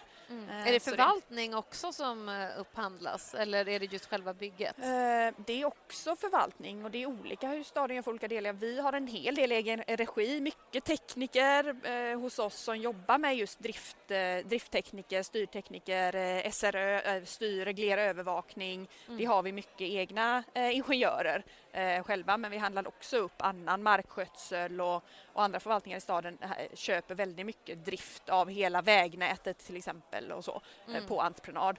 Eh, Så Mm. det, ja, det är lite olika. Man Mm. vill ha lite olika upphandlingsstrategier för att lägga liksom inte alla ägg i samma korg så att säga. Det. Utan Mm. ja, sprida sin risk helt enkelt genom att köpa saker på olika sätt. Eh, Mm. så. Så det- Exakt. men- Och jag är bara nyfiken, liksom, påverkas ni av eh, till exempel nu riksdagen säger ju att man ska liksom eh, snå åt pengapåsen lite i eh, lågkonjunkturen och inte spendera för mycket för att eh, sprida på inflationen. Är det Mm. något som du märker av, ni märker av liksom? Eh, kommunen märker ju såklart av det. Alltså våran Ja. intäkt är ju, folk behöver jobba, går arbetslösheten upp så får ju vi mindre skatteintäkter helt enkelt som är Ja. våran in- inkomst. Samtidigt så just projekten och stadsutvecklingen drivs mycket av investering och ofta Ja. säger man att kommun och stat ska, liksom, ska investera sig ur en kris. Mm. För när inte de privata bolagen har råd att byggstarta och investera för det finns inte marknad, för det Nej. finns inte en köpare av en ny bostadsrätt nu, Nej, eh, då är det bra att vi kan upprätthålla marknaden. Ah. Så vår totala investeringsvolym har inte sänkts. Nej. Och vi ser Ni ska dessutom gasa istället kanske? ja, en en chans att dels rekrytera för att det Ah. är Det är projektledare behövs kanske- inte lika stor omsträck Ah. kanske på privata bostadsbolag till exempel behöver inte sina projektledare just nu för de bygger inga, kanske inte byggstartar nya bostäder men vi Exakt. har eh, fortfarande, våran portfölj är liksom orörd utifrån det Ah. för staden har en så stabil finans att vi kan fortsätta investera Just även i det. kris. Ni kan skopa upp dem där liksom. Eh, Precis, så det är nästan en strategi här att Ah, liksom försöka fattar. plocka och passa på. eh, Ja, och det är också väldigt skönt för, nu får vi ju lite smygreklam här, men det är ju skönt för liksom alla ingenjörerna och era anställda att ha den trygga vetskapen om, om att det, den tryggheten finns Mm. hos er, till skillnad från kanske konkurrenterna då. Ja. Eh, ja, men gud vad spännande. Men vill du berätta mer ingående om ett eh, specifikt projekt eller en specifik produkt som du är involverad i? Eh, kanske något som ligger lite i framkant vad gäller eh, hållbarhet, jämställdhet eller, eller något annat spännande område eh, som skulle vara intressant för alla ingenjörer här idag att höra mer om. Ja, eh, jag kan tänka att eh, någonting som, är, eh, som jag tycker är väldigt intressant själv, som vi har jobbat väldigt mycket med nu, Mm. är ju att få ett mer klimatneutralt byggande. Mm. Och just då, hur får vi det ifrån visioner och piloter till Mm. verkstad i varje projekt? För att det är Mm. då det blir liksom som skillnad. Mm. Och då har Göteborgs stad eh, drivit ett eh, innovationsprojekt eh, liksom som start som vi kallar för Hoppet eh, som är ett innovationsprogram för eh, klimatneutralt byggande. Eh, och då har vi nyss färdigställt vårt första projekt där som är en förskola på Backa kyrkogata där vi har till 70 procent liksom klimat, eh, eh, minskade eh, klimatpåverkan Mm. eh, både utifrån fossilfrihet men också koldioxid. Mm. Eh, och och det, det är ju i sig jätteintressant och vi har varit på världsutställningen i Dubai med det här projektet och vi Mm. har eh, liksom presenterat det i alla forum. CM, Chalmers eh, Centrum Management i byggsektorn har haft ett föredrag om det nu och vi, jag vet inte hur många studiebesök vi har. Mm. Eh, men det som jag tycker är intressant är- liksom inte det enskilda projektet utan det är vad gjorde vi nu med den kunskapen? Exakt. Vad, hur tar vi tillvara på alla dem? Jag tror vi hade 17 olika innovationsprojekt eh, kopplat till olika eh, högskolor för att ta fram olika produkter för att kunna bygga in i den här förskolan.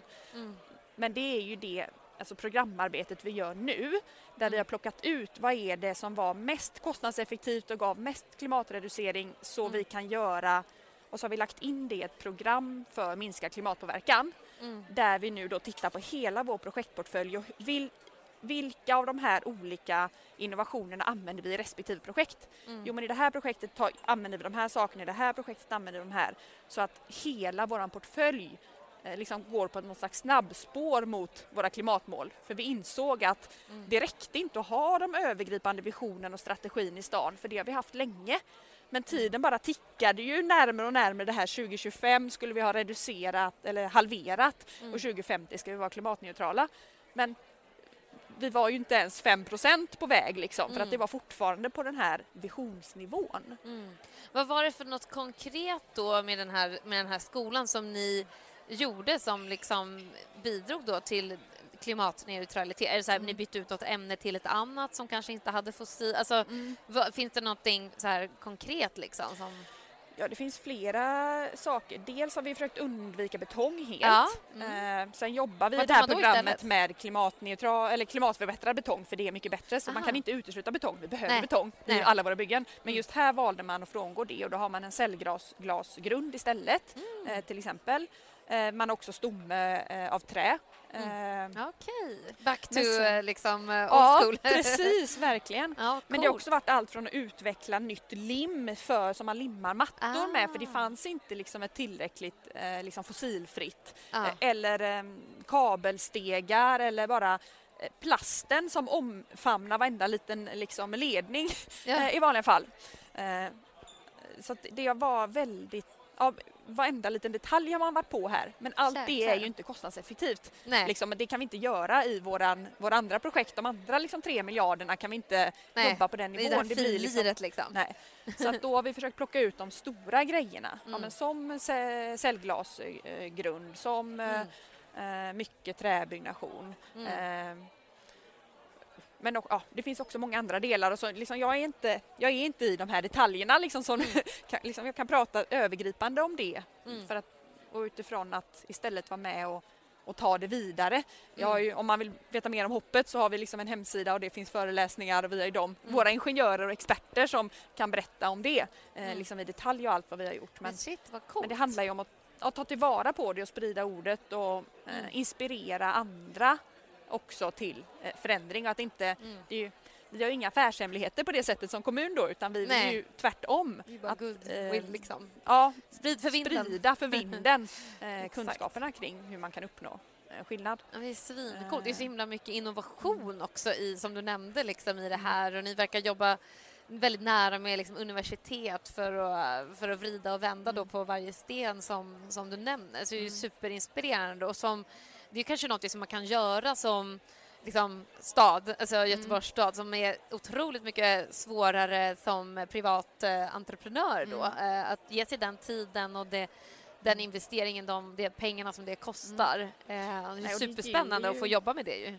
Och hitta just de samarbetena Ja. där leverantören är med, eh, vi har högskolan eller akademin med eh, Mm. och vi är med och sen vill man ofta ha kanske Vinnova går in med de statliga eh, finansieringen eller att man också jobbar just de här breda samverkan Mm. som har lett fram till och det var väldigt många samtidigt här. Mm. Sen var det problematiskt för vi skulle bygga och eh, ha innovationer samtidigt för det är ju liksom bråttom, vi måste ju komma fram. Ja.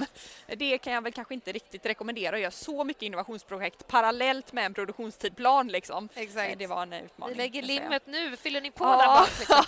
Så, så att, eh, mm. Ja, men, fattar. eh, ja, men det gick framåt och vi har, det är det första projektet som är byggt nu och nu går vi mer in på återbruksspåret. Liksom in, programmet Ah. fortsätter liksom för programmets mål är fortfarande att nå stadens klimatmål så vi måste ju fortsätta. Och Mm. steg ett var detta och nu är steg två är att mer gå på återbruk och Ah. hållbara metoder för hur vi ska jobba med återbruket. Eh, som är en så stor, eh, att inte riva och slänga så mycket material och resurser som vi har utvecklat och tagit fram. Ta tillvara Eh, på ta det liksom tillvara som på det än mer och det Ah. för ska, hur ska vi få affär, hållbara affärsmodeller i återbruket? För än idag, det är billigare att riva och Ja. bygga nytt än vad det är att eh, ta hand om. Dela och upp allting verifiera och, och kvantifiera liksom det som Ja, finns. Så att, smälta eh, ner och stöpa ja. om. Jag vet inte vad man gör. nej. Men Mm. ja. jag fattar. Men shit vad kul. Jag blir jättetaggad. Nu vill jag jobba med det här. Eh, Just återbruk. Det är så himla spännande. Men det är ju det här liksom circularity som, eh, som så många, Mm. även privata liksom, bolag, eh, pratar om och vill Mm. uppnå. ja. Verkligen coolt att jobba i framkant med det, så som man kan göra på, på när man jobbar för staden. Eh, men eh, en annan fråga. Eh, du leder ju då ingenjörer som du säger i ditt dagliga arbete. Så berätta mer vad som är roligt och utmanande med, med att liksom leda ingenjörer. Det är säkert många som är här idag som vill bli liksom, chefer eller, Mm. eller leda liksom, andra ingenjörer? Nej, och det svåraste, det absolut svåraste det är ju att då ta handen ur syltburken som jag brukar säga. Alltså att själv inte läsa nörda in sig i detaljerna. Mm. Att själv inte eller få jobba med tekniken. Mm. Inte, ja, precis. Eh, För det är inte det som är en chef eller ledares uppdrag utan jag ska ju skapa förutsättningar för eh, ingenjörerna att göra det, att vara Mm. ingenjörer och göra sitt jobb. Mm. Eh, och att då eh, ja, Du ska förse dem med syltburken, inte Mm. gräva själv i den. Liksom. Nej. Ah, Nej, och det är svårt. Och ibland så åker man ner liksom. Men det är och så, så roligt. liksom så. Alltså, för det är så roligt ja. Nej, Ja. eh, så det, och det, ja, efter ett tag får det också vara ett vägval. Ja, men vill jag vara ingenjör och jobba med detaljerna eller vill jag vara chef och ledare och skapa förutsättningar Mm. för andra eh, att leverera? Eh, och, och superviktigt tänker jag, eller just med, med ingenjörer, eh, att man, ja, men att man inte är där. Nej. Liksom så. Men att vägleda, vart ska vi, säkerställa att man går åt rätt håll Mm. eh, och stötta med just mål och visioner så man vet vad är det för problem vi ska lösa Mm. eh, och inte vara inne och försöka hjälpa till att lösa det. Mm.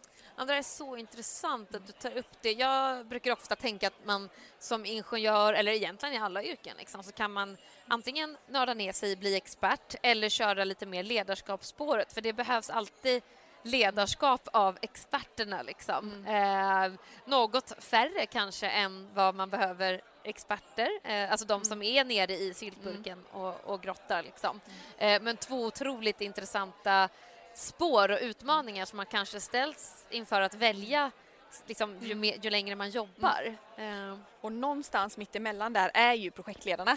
just det, ja, exakt. de eh, leder ju jättemånga andra ingenjörer, eller våra Mm. projektledare. Om du ska bygga en skola så är det ju extremt många, liksom det är över 100-200 personer kanske som är liksom i det projektteamet Mm. som behöver mål och riktning och ledarskap och du ska leda och du ska jobba med teamaktiviteter för att få hela det här projektteamet att fungera och Mm. extremt nära en chefs och ledarroll. Ledarskapet i chefsrollen är ju precis likadant som ledarskapet i projektledarrollen. Mm, Eh, så mm. Där man liksom kan få lite av båda. Just Eh, det. så, där man ändå sant. får tillåta sig att nörda ner sig i eh, konsulternas rapporter sen då. För att Mm. landa det här verkligen rätt och lira det med våra mål men samtidigt jobba med att leda team och sätta mål. Och, Ja, men det är jättebra tips eh, för alla som lyssnar. Liksom, att är man sugen på både expertspåret och ledarskapsspåret så finns ju liksom projektledning lite där Mm. mittemellan. Det är liksom gyllene Mm. me- medelväg med, med båda. Eh, verkligen. Eh, men gud vad spännande. Eh, men vad har du, du och Göteborgs stad eh, för framtidsvisioner för den här moderna staden som ni ju bygger och, vill bygga? en sån här superstor fråga. Ja, nu, nu blev vi sådär jobbiga. så stor. Nej. Eh, och, och det är ju där staden är. Om man liksom pratar om vad Göteborgs stads vision då, ja, då säger vi hållbar stad öppen för världen. Mm. Att vi ska Staden har byggts av många. Holländarna var här och byggde väldigt mycket av staden eh, från början och vi vill vara öppna för att alla ska bidra. Mm. Eh, men staden ska vara jämställd, levnadsvillkoren ska vara lika. Mm. Eh, Mycket av stadens vision och mål är ju just kopplat till samhället. Det är ju ett Mm. bra samhälle vi ska bygga Mm. men också ett samhälle som vi med stolthet kan lämna över till våra barn. Mm. Det är liksom så viktigt eh, Mm. och, och som liksom ändå genomsyrar hela stadens eh, verksamhet. Mm. Eh, men sen finns det ju också liksom, eh, konkreta mål som klimatneutralt 2050 och Mm. Än mer liksom så specifika mål, vart ska vi? Men, men för att göra det så måste vi samverka. Staden själv sitter ju inte på alla de här ingenjörerna och, och konsulterna och kunskapen. Eh, liksom, och vi vill ju vara en innovationsstad. Mm. Eh, det finns en väldigt stolthet över innovationskraften och den eh, liksom innovationsmotor som vi är i Göteborg. Mm. Och det vill vi vara med och hjälpa till och skapa förutsättningar för. Mm. Och skapa de, den samverkan som krävs för att göra det. Mm. Samtidigt som vi verkligen, om man pratar Agenda 2030 och liksom ännu större EUs eh, och Sveriges eh, klimatmål så är ju det kommunala grunduppdraget en jättestor del av det. Alltså ska vi lyckas med de målen så ligger mycket av det ansvaret inom eh, det kommunala grunduppdraget och därför så jobbar vi jättemycket med den typen av frågor. Och där ja, bland annat fossilfritt byggande är en jättestor del som byggsektorn står för jättemycket av utsläppen. Mm, Eh, så. Där kan man göra Eh. stora förändringar eh, Mm. och uppnå mycket. Ja.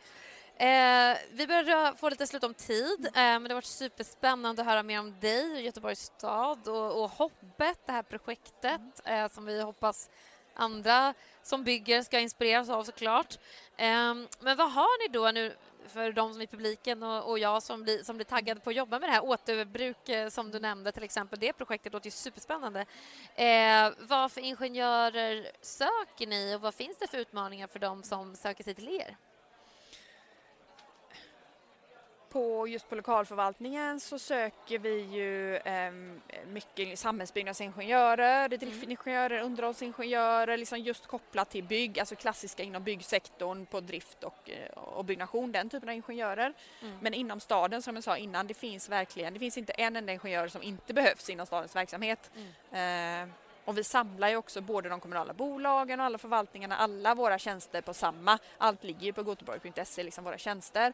Eh, och det finns verkligen, jag menar vi är 55 000 användare av våra liksom, IT-system. Eh, vi har en hel förvaltning som jobbar med eh, våran eh, IT-utveckling och IT-system men också för att sprida våran öppna data så alla kan hjälpa till att utveckla eh, staden också. Så att, ja, det finns allt inom eh, IT men processingenjörer för, alltså utifrån eh, att vi producerar vatten och eh, ja, ja, jag skulle säga att det finns nog inte en enda ingenjör som vi inte har nytta av. Ja, jag förstår det. Eh, ja, men gud, vad, vad spännande. Eh, tack så hemskt mycket för att du har eh, joinat mig här på scenen och pratat mer om dig och, och Göteborgs stad. Eh, vi är superspända på att höra mer vad som finns i kikan framöver för dig och för, för Göteborgs stad. Så vi kanske följer er i diverse sociala medier och allt som finns. Eh, men tack så hemskt mycket. Tack, tack, Tack. själv. Superkul att vara här. Grymt! Härligt. Kändes det bra? Ja, Ja, super. det är ju Den fjärde intervjun är med Klarna och på engelska. Och titeln är What's it like working for an industry disruptor? Och jag intervjuar Magnus Wahlström som är engineering manager. We're starting off here at the Ingenjörsdagen in uh, Göteborg, the first interview, and we have uh, Klarna on stage here. Super exciting to uh, to uh, start the day off. But I also first want to introduce myself, of course. My name is uh, Anna Leijon, and I am the podcast host of my own podcast called uh, Techskaparna, which is why I'm here. In uh, that podcast, I usually interview uh, tech people about tech problems. So that's exactly what we're going to do up here on the stage today. And I want to welcome Magnus Wahlström, who is engineering manager at Klarna. Thank you. It's great to have you here. You are engineering manager of uh, a team who works with, with the purchase experience. Is that correct? It's actually with the payment methods, but uh, it's included in the purchase experience. So Ah, when you are selecting a payment method to pay with, then we need to authorize that. ah, cool stuff. Uh, and super cool company as well. So let's just start off with the with the first question I want to want to ask you, and that is basically, why did you want to become an engineer from the start? Interesting question because actually it was my parents that uh, wanted me to go that way. My father was working as an engineer and it was not within software or anything like that, but when I accidentally got my first job as a software engineer, I was hooked. I loved it from start. Ah, It was super amazing to be able to create software and see how that changes the user experience and Mm. people's life actually. Yeah, I can imagine. And uh, why particularly did you join Klarna then as an engineer? I think that when that opportunity arose, first of all, I got to uh, try out management. That was a new step for me, a new path in my career. And I also wanted to try like the one of the unicorns in uh, Sweden to see how is it to work there. Is it what everybody says? how is it to work at the bottom-up company uh, Mm. when it comes to organization and so on? Mm. So I had to try it. I can imagine that feeling. Uh, and you have been now at Klarna for two years. And did the expectations that you had going in match the reality? And how does Klarna contrast to uh, to ex the experience that you have had at other employers in the past? It has definitely matched my uh, expectations. It's a super high paced environment. Compared to other companies, it's a step up. and uh, and that also brings out the best in me because I really have to be on my toes every day. Uh, I heard a lot about this that you should have like these autonomous teams that work like a startup within Klarna. Would that uh, actually work? And uh, that was really amazing to see that it works really nice. That you have a team, you have your own problem space, you have a lot of decision making in that team. You can uh, steer the team in uh, what direction you want. Of course, you always want to uh, do what's best for Klarna, Mm. but you can actually decide a lot for yourself. That's so cool. But so is that what makes it uh, fast paced, the decision making being very local in the teams? Or what, what makes the environment so fast paced? I think that uh, one other thing is that Klarna wants to do so much. They want to change so much, uh, try so much, so that we end up with too many initiatives that we need to do, and uh, that is also why we need to really have good decision making because we need to really pick the right ones that are beneficial for Klarna and, and so on. So. I think that we have to respond very quickly. And of course, when stakeholders come and say, we want this, we want to try this, it's never like uh, in six months. It's always like, we need it in two weeks in production. Yeah, So- yesterday. Yesterday, uh, they cannot demand, but definitely in, in two weeks. Yeah, yeah, that's so cool. And it's happening so much. Uh, and I've also heard about your values and principles at Klarna. So can you tell us more about these? Yes, I mean every company has some kind of values, but uh, often they end up on a shelf, and you don't work with them. And uh, one thing that I uh, was surprised actually is that uh, you work with the leadership principles in your day-to-day work. So we have eight of them. I don't uh, intend to say everybody, What's your Of them? but yeah, customer obsession is one that is Mm. my favorite because Yes. that means that everything you do you have to look at it from a customer perspective how does this affect the customer uh, what will it have for, uh, what kind of impact on the business of course but Mm. definitely if it's impacting customers bad it will impact the, the business bad Mm. one other thing that i really also like is uh, start small and learn fast Mm. and that means that we we want to try so much and we cannot do it on, on the large scale. We cannot test it on every payment method in every market at the same time. So we really have to narrow it down, start small, learn about from that experience, and, and maybe tweak and uh, change, and then uh, scale up. Mm. Sounds very uh, entrepreneurial and uh, agile. Would you agree? Yes, I would agree, and uh, I think that compared to other companies, we are working so much with A/B testing, uh, Mm. actually in production, to see what works and what not. Mm. So that is a really good way to try it out, Mm. so that you can start small and learn fast. Yeah, yeah. I'm also a huge fan of uh, A/B testing uh, when it's when it's applicable, when it's possible. It's not always possible, but uh, but it's so awesome to just um, compare to uh, to different alternatives uh, alongside each other. But if we talk a little bit more about your team, uh, you are responsible, as you said, for facilitating the authorization of the purchases made through Klarna. Uh, but how does that work? What are the technical aspects of facilitating an actual payment in real time online via Klarna? I mean, this is something we probably have all been exposed to in our in our daily life shopping online, but what's going on under the hood? Yeah. I mean, from a Klarna perspective, we really need to understand if we are willing to take the risk, if uh, this looks like a fraudster, what kind of authentication do we need to do to make sure that uh, we know the customer? We must understand what funding source we should use and, and uh, such things. So everything that I mentioned is actually like in a microservice landscape. So we are really adapting to that. Mm. So we have so many services within Klarna. So where, depending on what you choose, uh, you will uh, like asking so many upstreams dependencies uh, to get the information we need. We need to understand what do we know about this customer. We maybe need to collect a lot of information from this customer if it's a first timer and so on.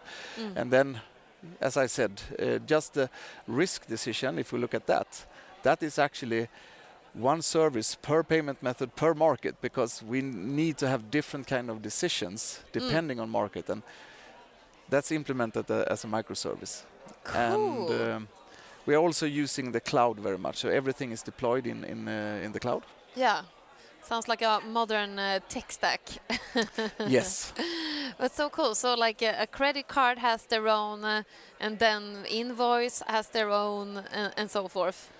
yeah, we have we have several payment methods, uh, of Mm. course, and if you look at markets, I mean, in Sweden everybody knows pay later, Mm. but if you go to uh, America, nobody knows what pay later is.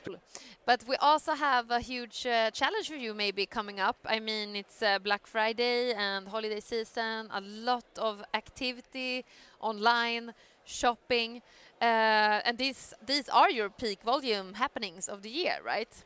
Uh, so how do you prepare for this, and uh, what uh, what challenges does uh, this pose? The whole company actually has a program uh, for the peak season, uh, the peak season readiness.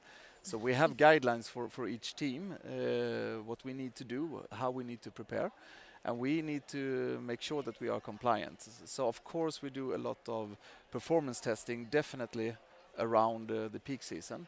Mm. We uh, have code freezes uh, a couple of Mm. weeks before to make sure that everything looks stable. We Mm. double the on call, so we are really prepared.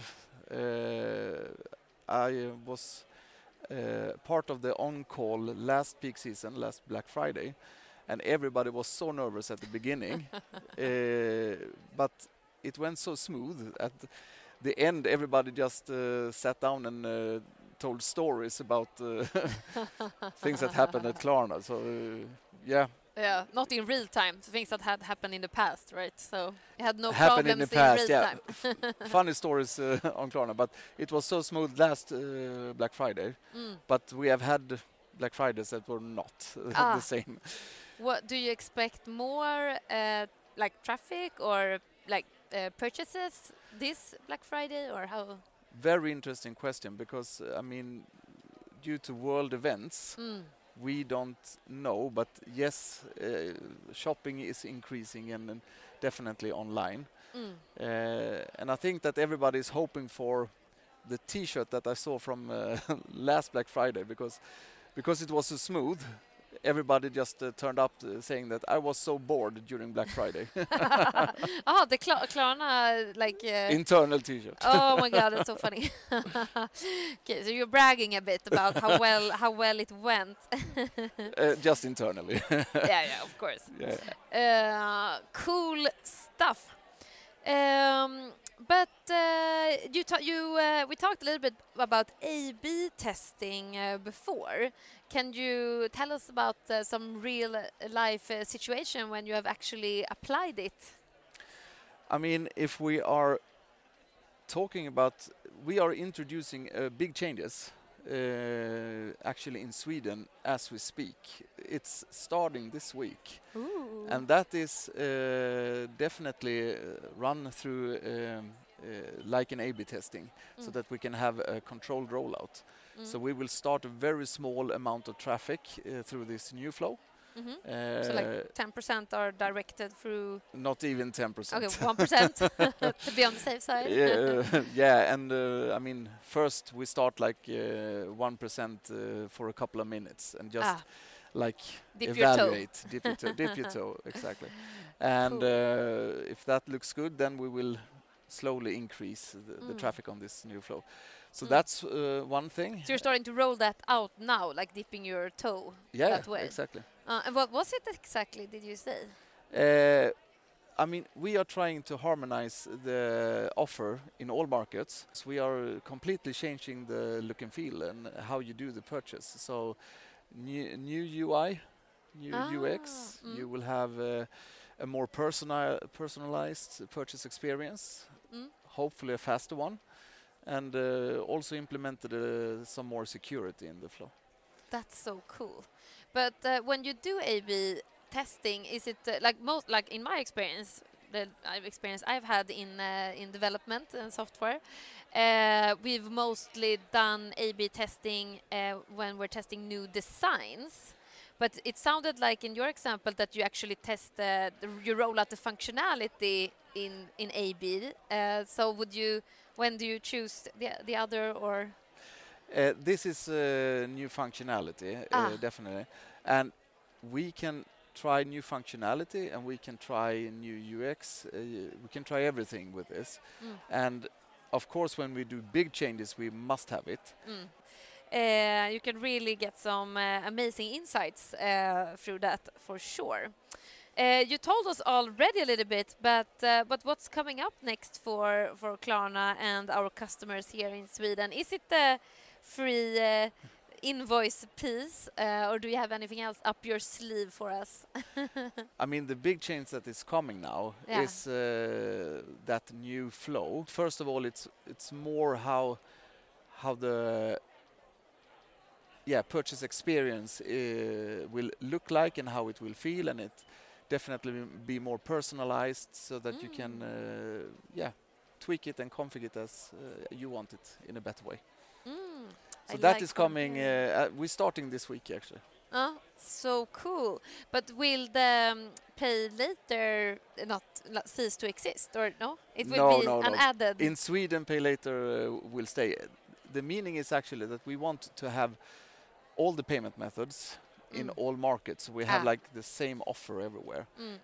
That's so cool. I mean the the credit card versus the the pay later setup. It's a real battle going on between the giants. It feels like. I Yes. mean, I mean In the red corner and in the blue corner. exactly. I mean, what what what you're doing in the American market is basically uh, trying to take uh, parts of the market from credit card issuers, right? Uh, I think that uh, It's the same need for the customer, isn't it? we want to be uh, a good uh, option when you want to do o- online purchases in a safe way. Mm, That's so cool, and uh, and also so nice to hear that that you're all set for Black Friday. Aren't we all very excited to uh, to purchase some some bargains? let's let's talk after. exactly. uh, cool. Uh, so interesting to hear everything about Klarna and yourself and, and what your team is up to. Uh, the last question I want to ask uh, is, of course, for everyone now that is as hooked as I am at beginning to work at Klarna and with you.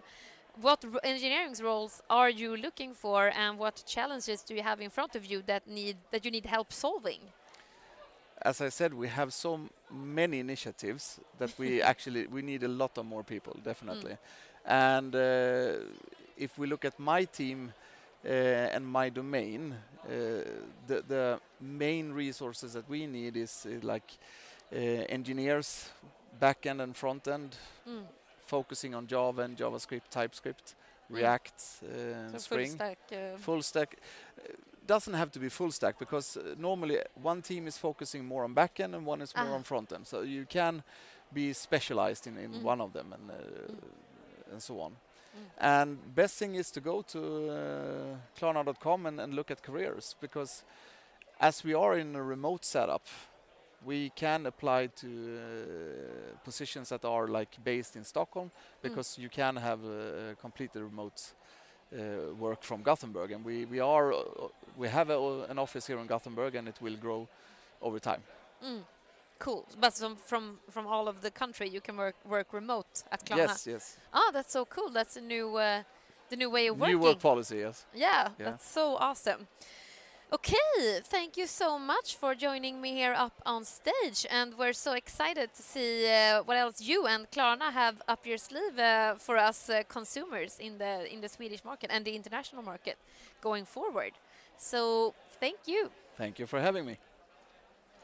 Den femte intervjun är med Northvolt och på engelska och titeln är How Northvolt is writing energy history and ramping up a gigafactory at an incredible speed.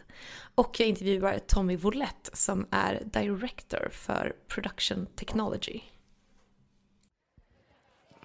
Okay, now we're starting uh, the last interview here in my corner of uh, Ingenjörsdagen for today, the sixth interview. I will just uh, make an introduction of myself before I welcome our guest. Uh, and my name is Anna Leon, and I am uh, the host of my of my podcast Techskaparna, in which I interview uh, people about tech problems and tech companies. And that's why we're also here today on stage with Tommy Woulette. You're the director of production technology at Northvolt. Yeah, that's correct. Welcome. And did I pronounce your last name correct? Yes. Okay, great. Then we're all set. Uh, so exciting to have you here at uh, at Ingenjörsdagen. But what made you choose to study engineering if we go back? That's a super good question. I mean, if I think I always had uh, some challenges uh, in uh, which I was working. So starting from the young age, from the Legos, then getting a uh, uh, from my Murfar and, and, and, and so on. But then last was uh, more like a programming and software, which, I, which, which was actually my interest. And that also led why I chose the computer science and became an, an, a software developer. Mm. Cool. So it starts with Lego and then more and more complex problems. yeah, yeah. with cha challenges uh, with uh, some with uh, really good success and some not. Like uh, the the moped was a bit uh, a learning experience when I developed myself. Yeah, I can I can imagine. Okay, uh, and you're the director then at at Northvolt. But can you tell us more about Northvolt? Like, what is your mission, and how does battery production really work at Northvolt? Yeah, the company is really interesting, and that was also why I came to Northvolt and became interested. It, it's the the big uh, change going in the energy market, and Northvolt is developing the greenest battery in the world. Mm. And I think that is something. This sustainability gives the purpose, and uh, I'm, I mean, working at Northvolt, you will really leave a footprint on the on the globe, which has a meaning.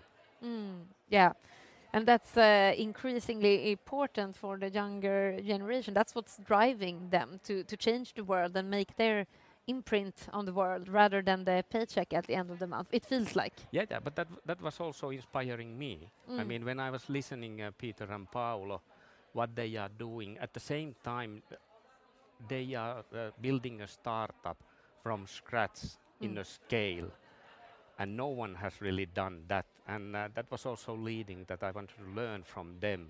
Mm. And uh, I mean, sustainability, it, it's really something what drives all uh, us in, at the Northvolt. Mm. And uh, tell us more about battery production then. How, how does it work? What is it? What do you do? we have all the engineering disciplines there. So starting from the upstream, which is more like a chemical process, uh, Mm. then we go to wet electrochemical process. So then we convert the liters to kilometers. So when we coat, and uh, then it starts to be more a mechanical process. Mm. And in the end, it is uh, electrification and automation. So you you have all the el- engineering disciplines that at Northvolt in, Mm. in, in, in at one site. yeah, throughout the whole production chain. Yeah, correct. That's so cool.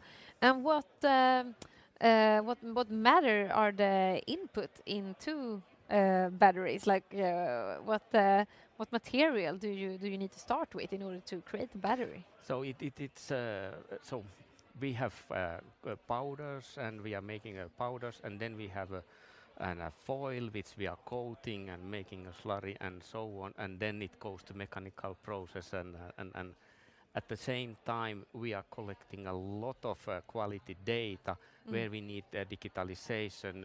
We, we have a lot of uh, vision detection, meaning the cameras looking Mm. the process and to yeah, optimize it and uh, uh, and monitor. also to, to, to catch if we have some quality cha- challenges, if we if we deviate uh, from the process. mm.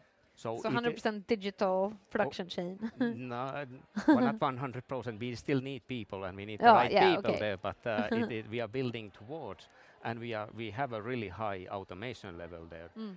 We have HEVs moving the material and, and, and so on, and, and automated warehouses and Mm. all that.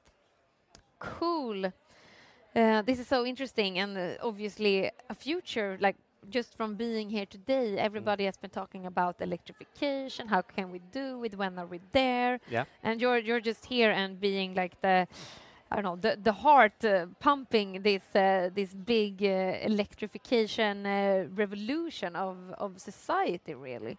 Uh, Yeah. But what what do you see are the main? I mean, we we could you know use electricity straight from the outlet, but when you need the batteries, like what are the biggest usage of batteries from uh, Northvolt? For for Northvolt at the moment, uh, of course, uh, it's uh, electrical vehicles. Our Yeah. customers are coming, but they they are the pioneers in the this uh, using the batteries and, and so on. But then, if you think the batteries as an energy storage, Mm. uh, in the morning there is always a peak in the grid when everyone is turning the coffee machine on. Yeah. There is a huge need for the electricity, yeah. but it's only for the short while. Mm. So then you can uh, actually use the batteries uh, and, and uh, support the grid. Mm. And when there is not a high consumption, like in, at, uh, during the night, then you can load once again the batteries. Mm. So this, this is one of the examples uh, where actually to balance the grid, Mm. uh, batteries. Uh, so in the whole infrastructure then. Correct. Ah, interesting. Yeah, that would be uh, super awesome if we could implement that. I mean, our uh, coffee maker goes off uh, every morning, like when we have the dishwasher on and the microwave and the coffee and the tea, uh, the water uh, boiler and so forth. Yeah. then we would need some extra extra batteries for sure. And if you think the market, uh, then uh, uh, okay, ren- renewables are coming. Mm. So the wind and solar, but there is not always wind. No. So then you can use the battery, the uh, energy, uh, the energy storages, and uh, yeah, Exactly, because we know how to produce electricity. The big question is really how to store it, right? yeah. But what is so challenging about storing electricity? uh, I would say that it, it's that we have solutions. Mm. It's just that we need uh, investments. Ah, and uh, then uh, it, it's also usually the grid is, is owned by the governments and so on so they need to be also fast in the decision making and Mm. also financing these uh, big in, is investments mm, but there will be of course uh, industrial players mm, and uh, private money Mm. like that is already happened in in the in the wind farming because now it is profitable to produce the wind mm, uh, or the electri- wind electricity. mm. Interesting. So you mean that we we have the solutions in, in place? This is just a matter of adapting them, and that goes pretty slowly. Yes. Ah, due to political reasons and uh, governments uh, being slow, maybe, and and so Yes. forth. Okay, interesting. Uh, I'm, I'm learning so much here. Uh, um, but uh, you are ramping up the production capacity at an incredible speed at your facilities. So tell us more about what it takes to build this gigafactory that you have from scratch and also how to ramp up new production lines in it. Yeah, the challenge is when you are really doing it at, at the first time what we are doing. So so you have to train the new operators. You have a, a new product. Actually, we have a, in the working line and the process investors in labs, but we are scaling that, so making it much bigger in it. So Mm. it, it's not just a straightforward. You need to understand the, the process, and it's quite complex. Mm. And then, of course, you have the new equipment, and everything is new.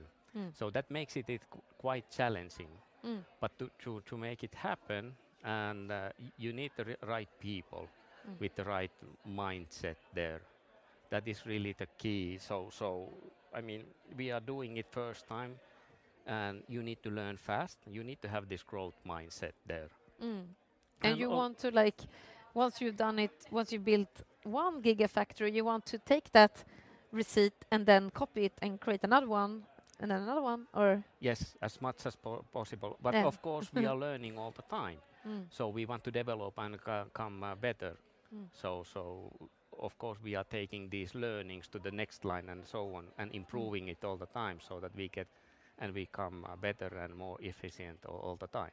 Yeah, of course. But um, so we've been talking about gigafactory here, but uh, what what is a gigafactory? Is it just a big factory, or do we have a definition for it? I think it, it comes from the gigawatts. So what, Ah. uh, so what you are producing, how many gigawatts you are producing to the Ah. market, and so on. So okay, so if you're producing uh, gigawatts, then you're a gigafactory. yes, Okay, it's that simple. Yeah, f- I thought it just was a big factory, but uh, who, who am I to to know? Yeah. okay, uh, and then we have um, uh, Northvolt, who is maybe not then a typical employer. You mentioned that it's a startup and it's Mm. growing at incredible speed and had have this big mission uh, of Mm. changing the, the whole world and have the cleanest battery production in the world, uh, like amazing goals. So uh, it's not a typical employer in that sense. So could you give us an example of how it is to work at Northvolt? I think the yeah you need to fit to the Northvolt culture, and uh, what it really means that it, it's not for everyone. You need to be tolerate uh, and uh, how to say unknowns. Mm. It, it's if you think a well-established corporate where you have a- all the bureaucracy in place, then you have chaos. And somewhere between there is, is Northvolt, where you still have the flexibility and the freedom to do, Mm. but that means also that uh, you get the responsibility, and uh, you need to then carry that responsibility and deliver. But that happens with the teamwork Mm.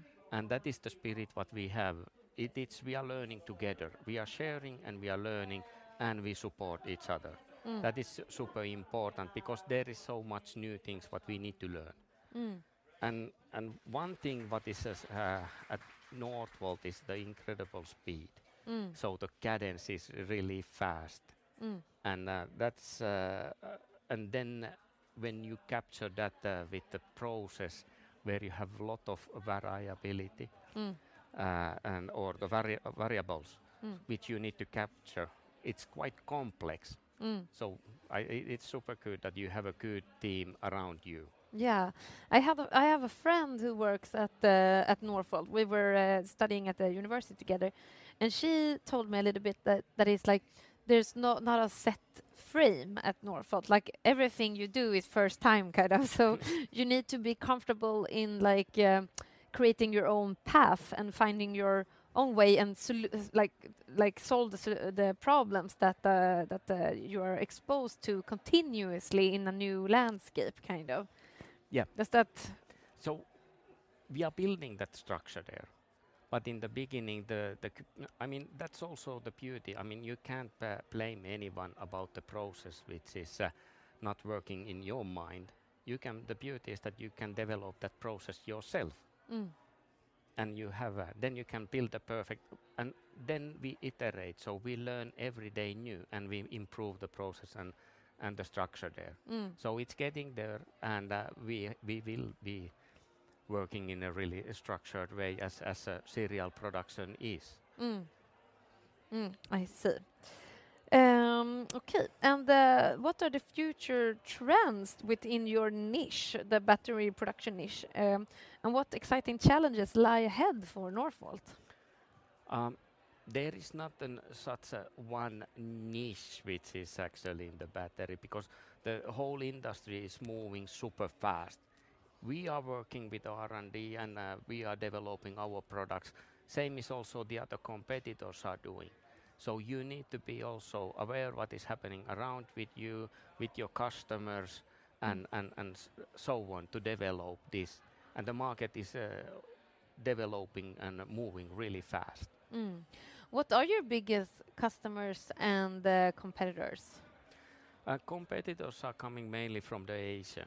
Okay. So, and that's why also Peter and Paolo they had this vision that uh, we ne- they wanted to build an, an, an uh, really an European footprint.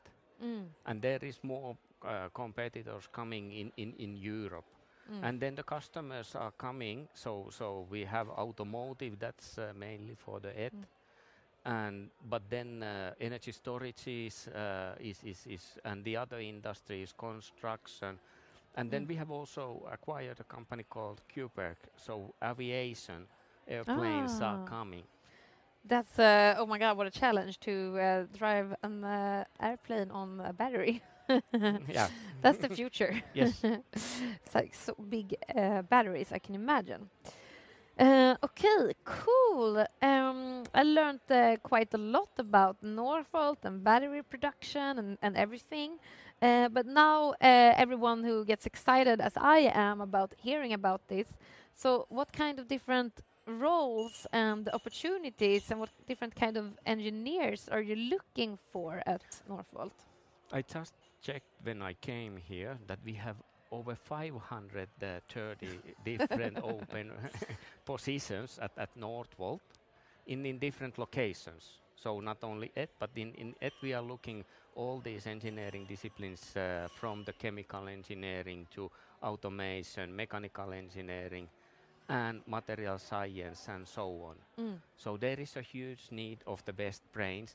And then we have also, I mean, we are looking also with the people with a different experience. So you can be a fresh graduate. We have a program so that we train you to the battery. Mm. And that's not a bad investment if you if you learn batteries Mm. in in in now. No, that's the future. Yes. and then also for for the more experienced ones, we have also positions. Mm. Mm. If I can you are imagine. inspired. Wh- where are these uh, positions mainly located?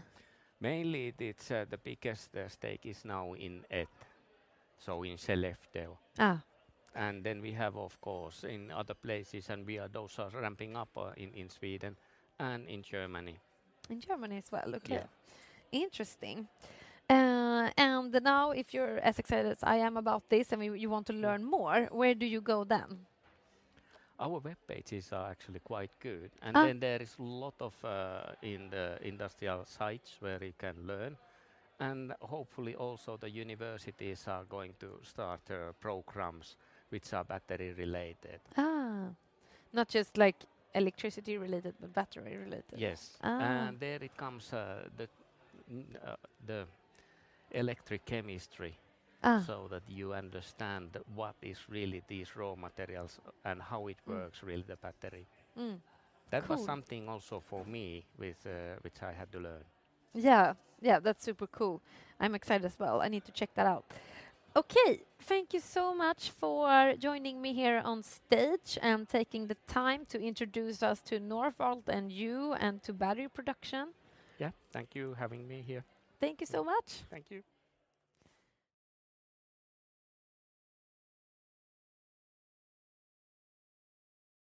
Den sjätte och sista intervjun är med Försvarsmakten igen och titeln på intervjun är Inte det vanliga kontorsjobbet och jag intervjuar kommendörkapten Therese Ternholm kör vi igång den fjärde intervjun här i mitt lilla hörn på Ingenjörsdagen. Jag heter ju Anna Leijon och är normalt eh, bland annat eh, host för podcasten Techskaparna. Och i den så intervjuar jag ju människor som löser olika techproblem. Eh, och här är jag också i egenskap av den personen eh, som jag ska prata med dig ju, Therese Ternholm. Du är kommendörkapten och försvarsingenjör på Försvarsmakten men också doktorand vid KTH. Ja. Lång, lång titel för att få med allting där. Eh, och eh, titeln på den här intervjun är ju inte det vanliga kontorsjobbet Mm. eh, på Försvarsmakten. Så det ska bli jättespännande att höra mer om det. Men om vi börjar i rätt ände så här på Ingenjörsdagen så måste vi såklart fråga hur det kommer sig att du ville bli ingenjör från första början. Eh, om man ska gå riktigt långt bak så är det väl det här med förebilder är alltid en sån sak. Eh, jag hade tre farbröder som var eh, civilingenjörer. Ehm, och eh, först ville man bli som dem och sen skulle man absolut inte bli som dem. Så då tog jag omvägen via, via Försvarsmakten. Ehm, men den här viljan och suget att, att, att läsa fanns ju liksom ändå där. Mm. Ehm, Okej. Okay. Jag förstår. Ja, men, eh, verkligen, förebilder är superviktigt. Eh, men eh, du jobbar ju då på Försvarsmakten och är både försvarsingenjör och officer. Eh, men du har ju jobbat med allt, eh, vet ju jag som har förintervjuat dig. Du har jobbat med allt från ubåtar till marinteknik och logistik och nu obemannade undervattensfarkoster. Någonting så spännande.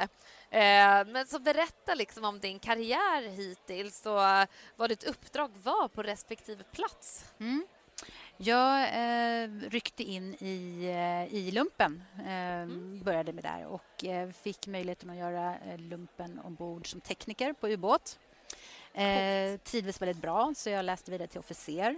Eh, och sen insåg jag väl efter ett tag att jag kan ju inte åka båt hela livet. Eh, någon gång så måste man ju kliva land och då ville jag ha någonting vettigt att gå i land till. Och sen så fanns ju den här önskan att, att gå in i akademin. Så jag eh, fick möjligheten att läsa till mariningenjör, hette det då. Nu är det försvarsingenjör. Då, så att man blir en civilingenjör och officer.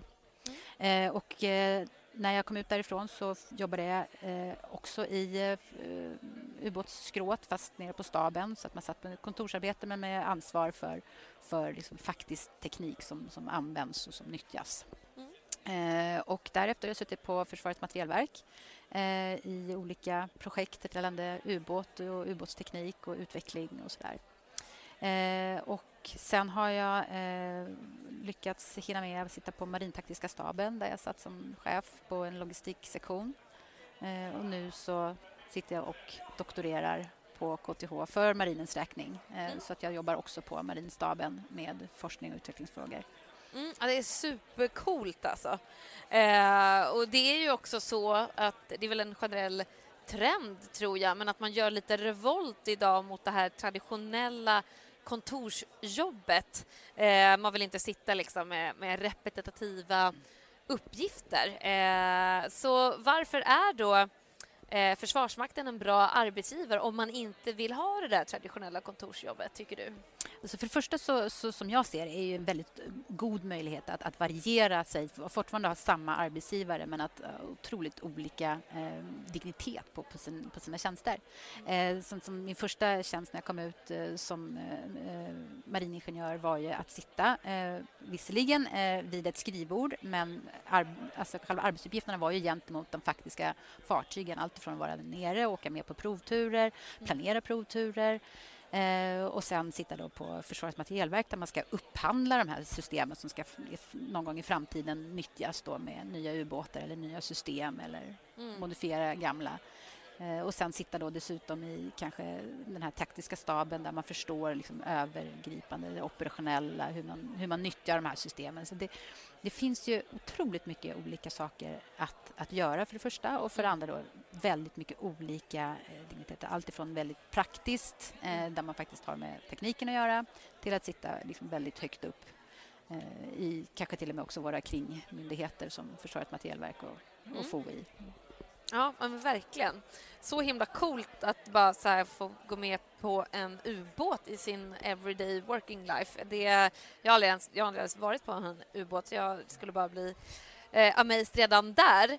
Um, men som du sa, du har ju nu sagt dig tillbaka till akademin och doktorerat på KTH för Försvarsmaktens räkning.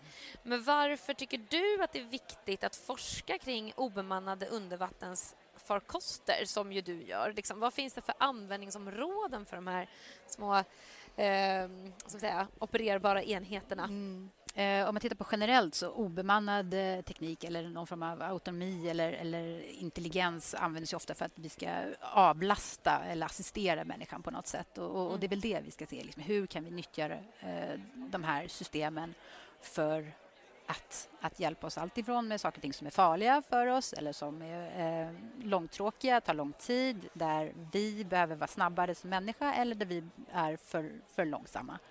Mm. Um, så att, uh, att, att, förstå hur vi ska kunna nyttja de här systemen, uh, inte bara rent tekniskt utan också förstå hur ska man operationellt nyttja de här sakerna? Hur ska man skapa en förmåga med hjälp av de här systemen tillsammans med det som redan finns? Mm. Eh, också förstå då, finns det legala och etiska aspekter på att använda obemannad teknik. Alltifrån att eh, man, kan, man kan kränka folk eh, till att man eh, har eh, system som kan ta beslut som kanske en människa borde ta. Mm. Så det, det, finns väldigt mycket aspekter och väldigt mycket nivåer på just att, att, att diskutera ja, de här sakerna. Eh, du nämnde det kanske redan, men jag ställer frågan ändå. Varför är det just så kontroversiellt med obemannade farkoster? Alltså, vi har ju haft liksom, torpeder, eller vad man ska säga, som är väl ett slags eh, obemannade farkost och så vidare. Varför, varför är det liksom den här eh, oron egentligen och eh, debatten kring eh, kanske drönare, ja, men andra typer av obemannade farkoster? Mm, mm. Alltså, en, en del är ju just det här att, att, att eh, skillnaden från att, en torped exempelvis som, som vi har använt som eh, en, en, någon form av autonom eller obemannad vapenbärare. Mm. Eh, där kan man ofta se en, en, en eh, tidsmässig eh, eh, sammanlänkning med när jag sätter in det här vapnet och när det faktiskt kommer att ha verkan. Men en sån här sak som, som tänker själv, den skulle ju faktiskt kunna... Liksom, när, när jag sätter in det här vapnet så kan det agera själv, det kan ta beslut själv, det kan mm. eh, kanske omdirigera sig själv och till slut och kanske också i värsta fall eh, ha någon form av vapenverkan. Eh, mm. och där ser man ju då att vem, vem ska ha möjlighet att ta beslut över eh, sådana saker som kan påverka både infrastruktur eller andra människor eller, eller eh, fartyg eller vad det nu må vara beroende på vad, i vilken, mm. vilken domän det här finns.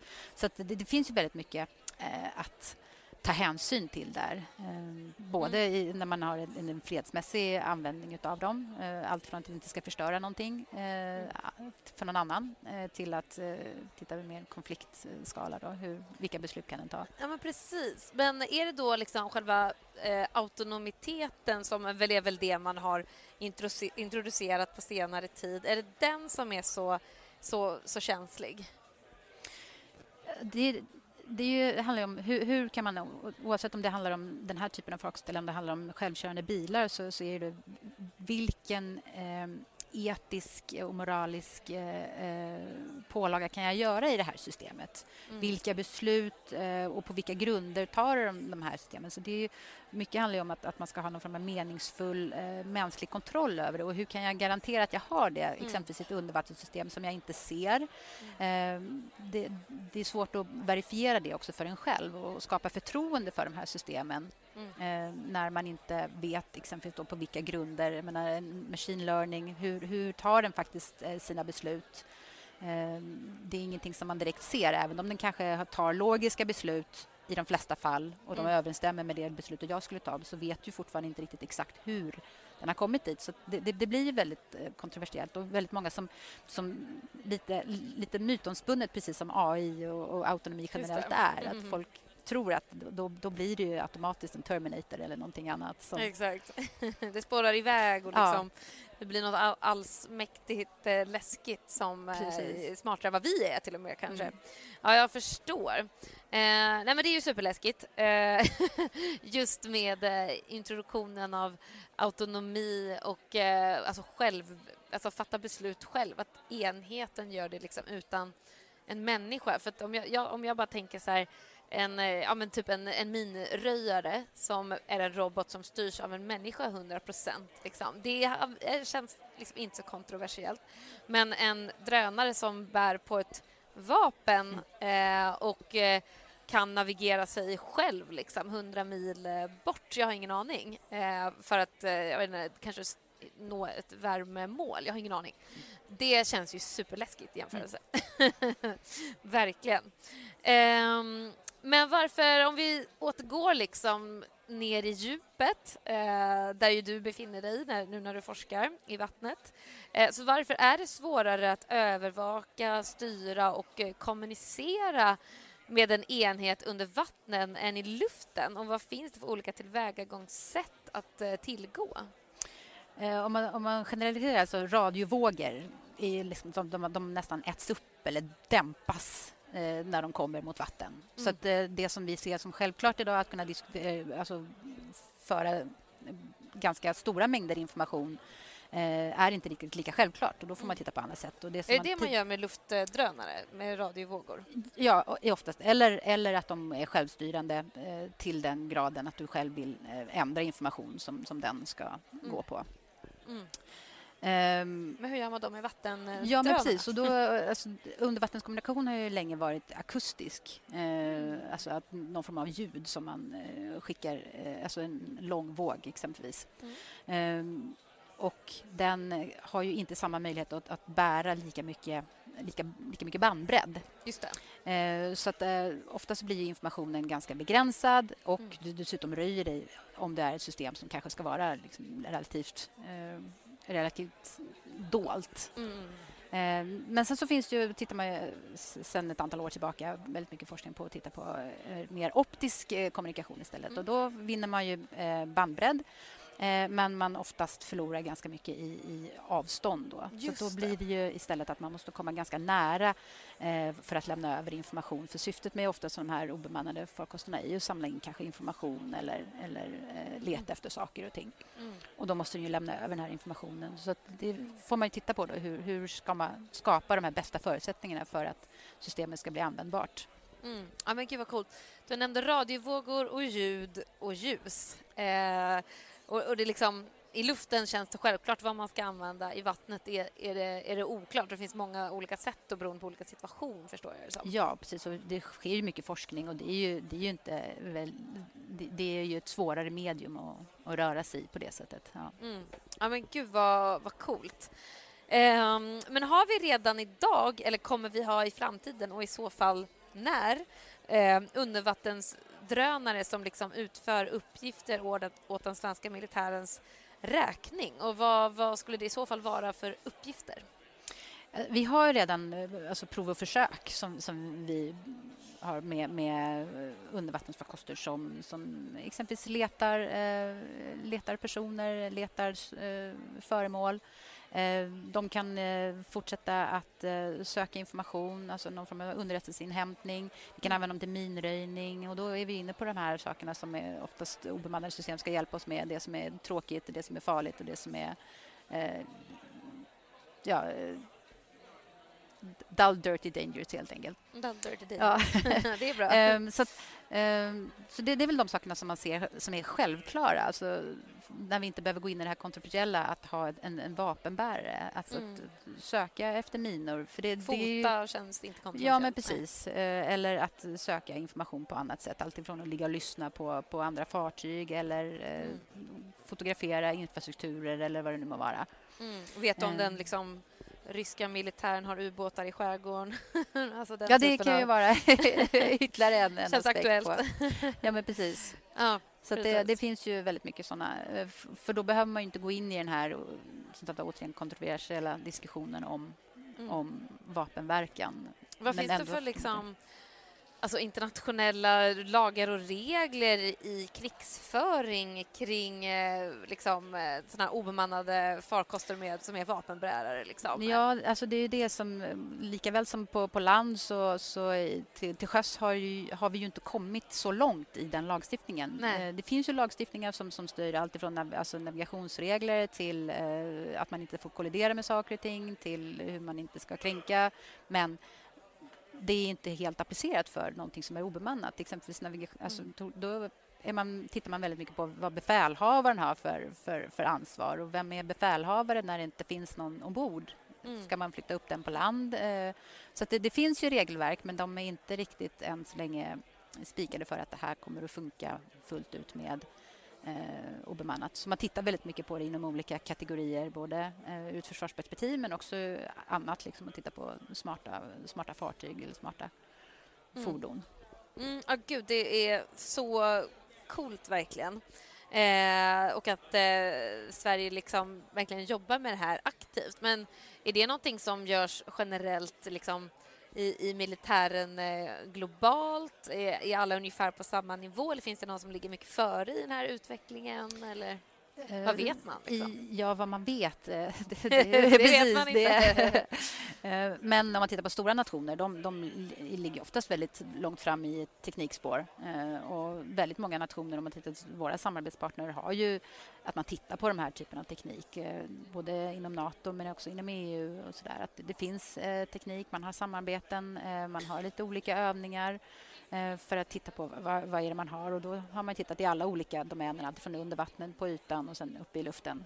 Mm. Eh, och sen mycket teknikutveckling i det här är ju inte en, alltså en rent militärt driven utveckling utan att utvecklingen sker ju på civila företag och så får man få titta på hur kan man applicera den här typen av teknik Mm. i, i vårt användningsområde. Så ni tittar mycket på liksom, privata aktörer och inspireras?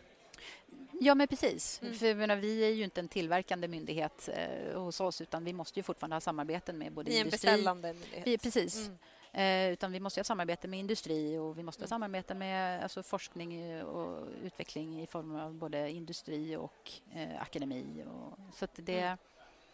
Ja, men det eh, där är så himla coolt för att eh, ja, det känns ju som historiskt har ju liksom militären verkligen banat vägen för ny teknik, eh, gör fortfarande.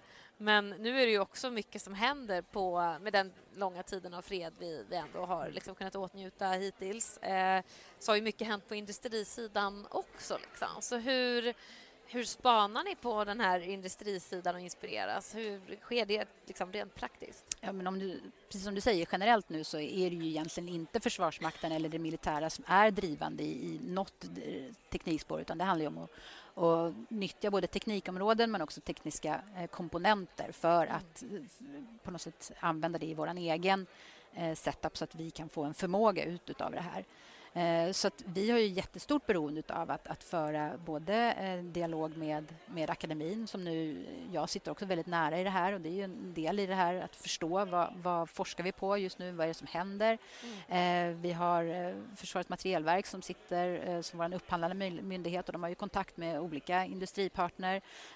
Försvarets forskningsinstitut som, som gör väldigt mycket grundforskning och och sen så som sagt allmän, alltså teknisk und. Vi tittar ju på hela tiden vad är det som vilka motstånd skulle vi kunna tänka oss eh, se Mm. och vad, vad utvecklar andra? Och, Läskigt. så att det, vad, vad kan de tänkas hitta på där borta på andra sidan? Liksom? Ja, gud vad läskigt. Eh, men vad ser vi då för trender globalt? Vad, vad kan vi, om vi bara drar en liksom, jättekonkret parallell till kriget som är pågående i Ukraina just nu. Liksom, hur formar det Försvarsmakten och era framtida satsningar? Ja, om, om man bara tittar på vad, vad det rent konkret har, har gett oss så har vi ju eh, en, en NATO-ansökan som, eh, som vi eh, håller på och hanterar på olika sätt. Så det ändrar ju eh, på- ett sätt eh, så spelplanen för oss också. Vad, innebär det att man, man, man samarbetar? Man måste ha interoperabilitet på ett helt annat sätt, eh, eh, både rent operationellt men också tekniskt. Eh, Men om man tittar på Ukraina, där kan man ju se att återigen det här med obemannat har ju använts på, på ett helt annat sätt än man har tänkt tidigare och Mm. framförallt mycket snabbare insättning utav ny materiel eh, där vi har eh, i, i den som sagt var långsamt eh, eh, utvecklande nationen som vi har nu med 200 år fred så kan saker och ting ta lite tid. Verkligen. För det, det får göra det ur Mm. ett säkerhetsperspektiv. Men nu kanske man måste titta på hur ska man, hur ska man vara snabbare?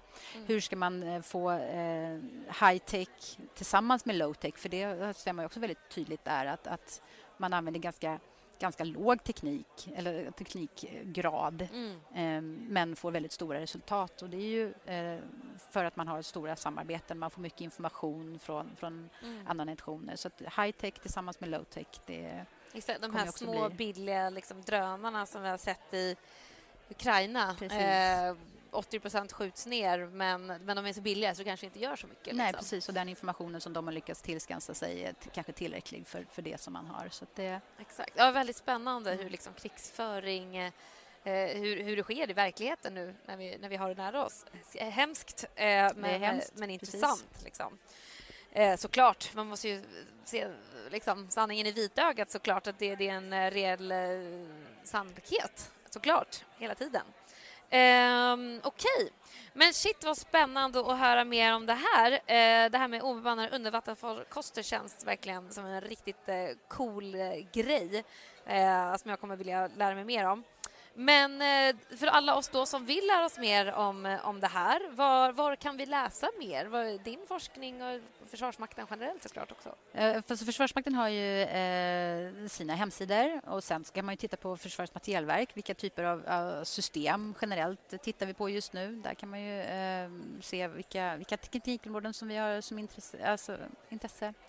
Eh, generell forskning, som sagt återigen KTH har jättemycket. Det finns ju väldigt som sagt mycket eh, Mm, som, som publicerat, sker. Publicerat, liksom. ja precis.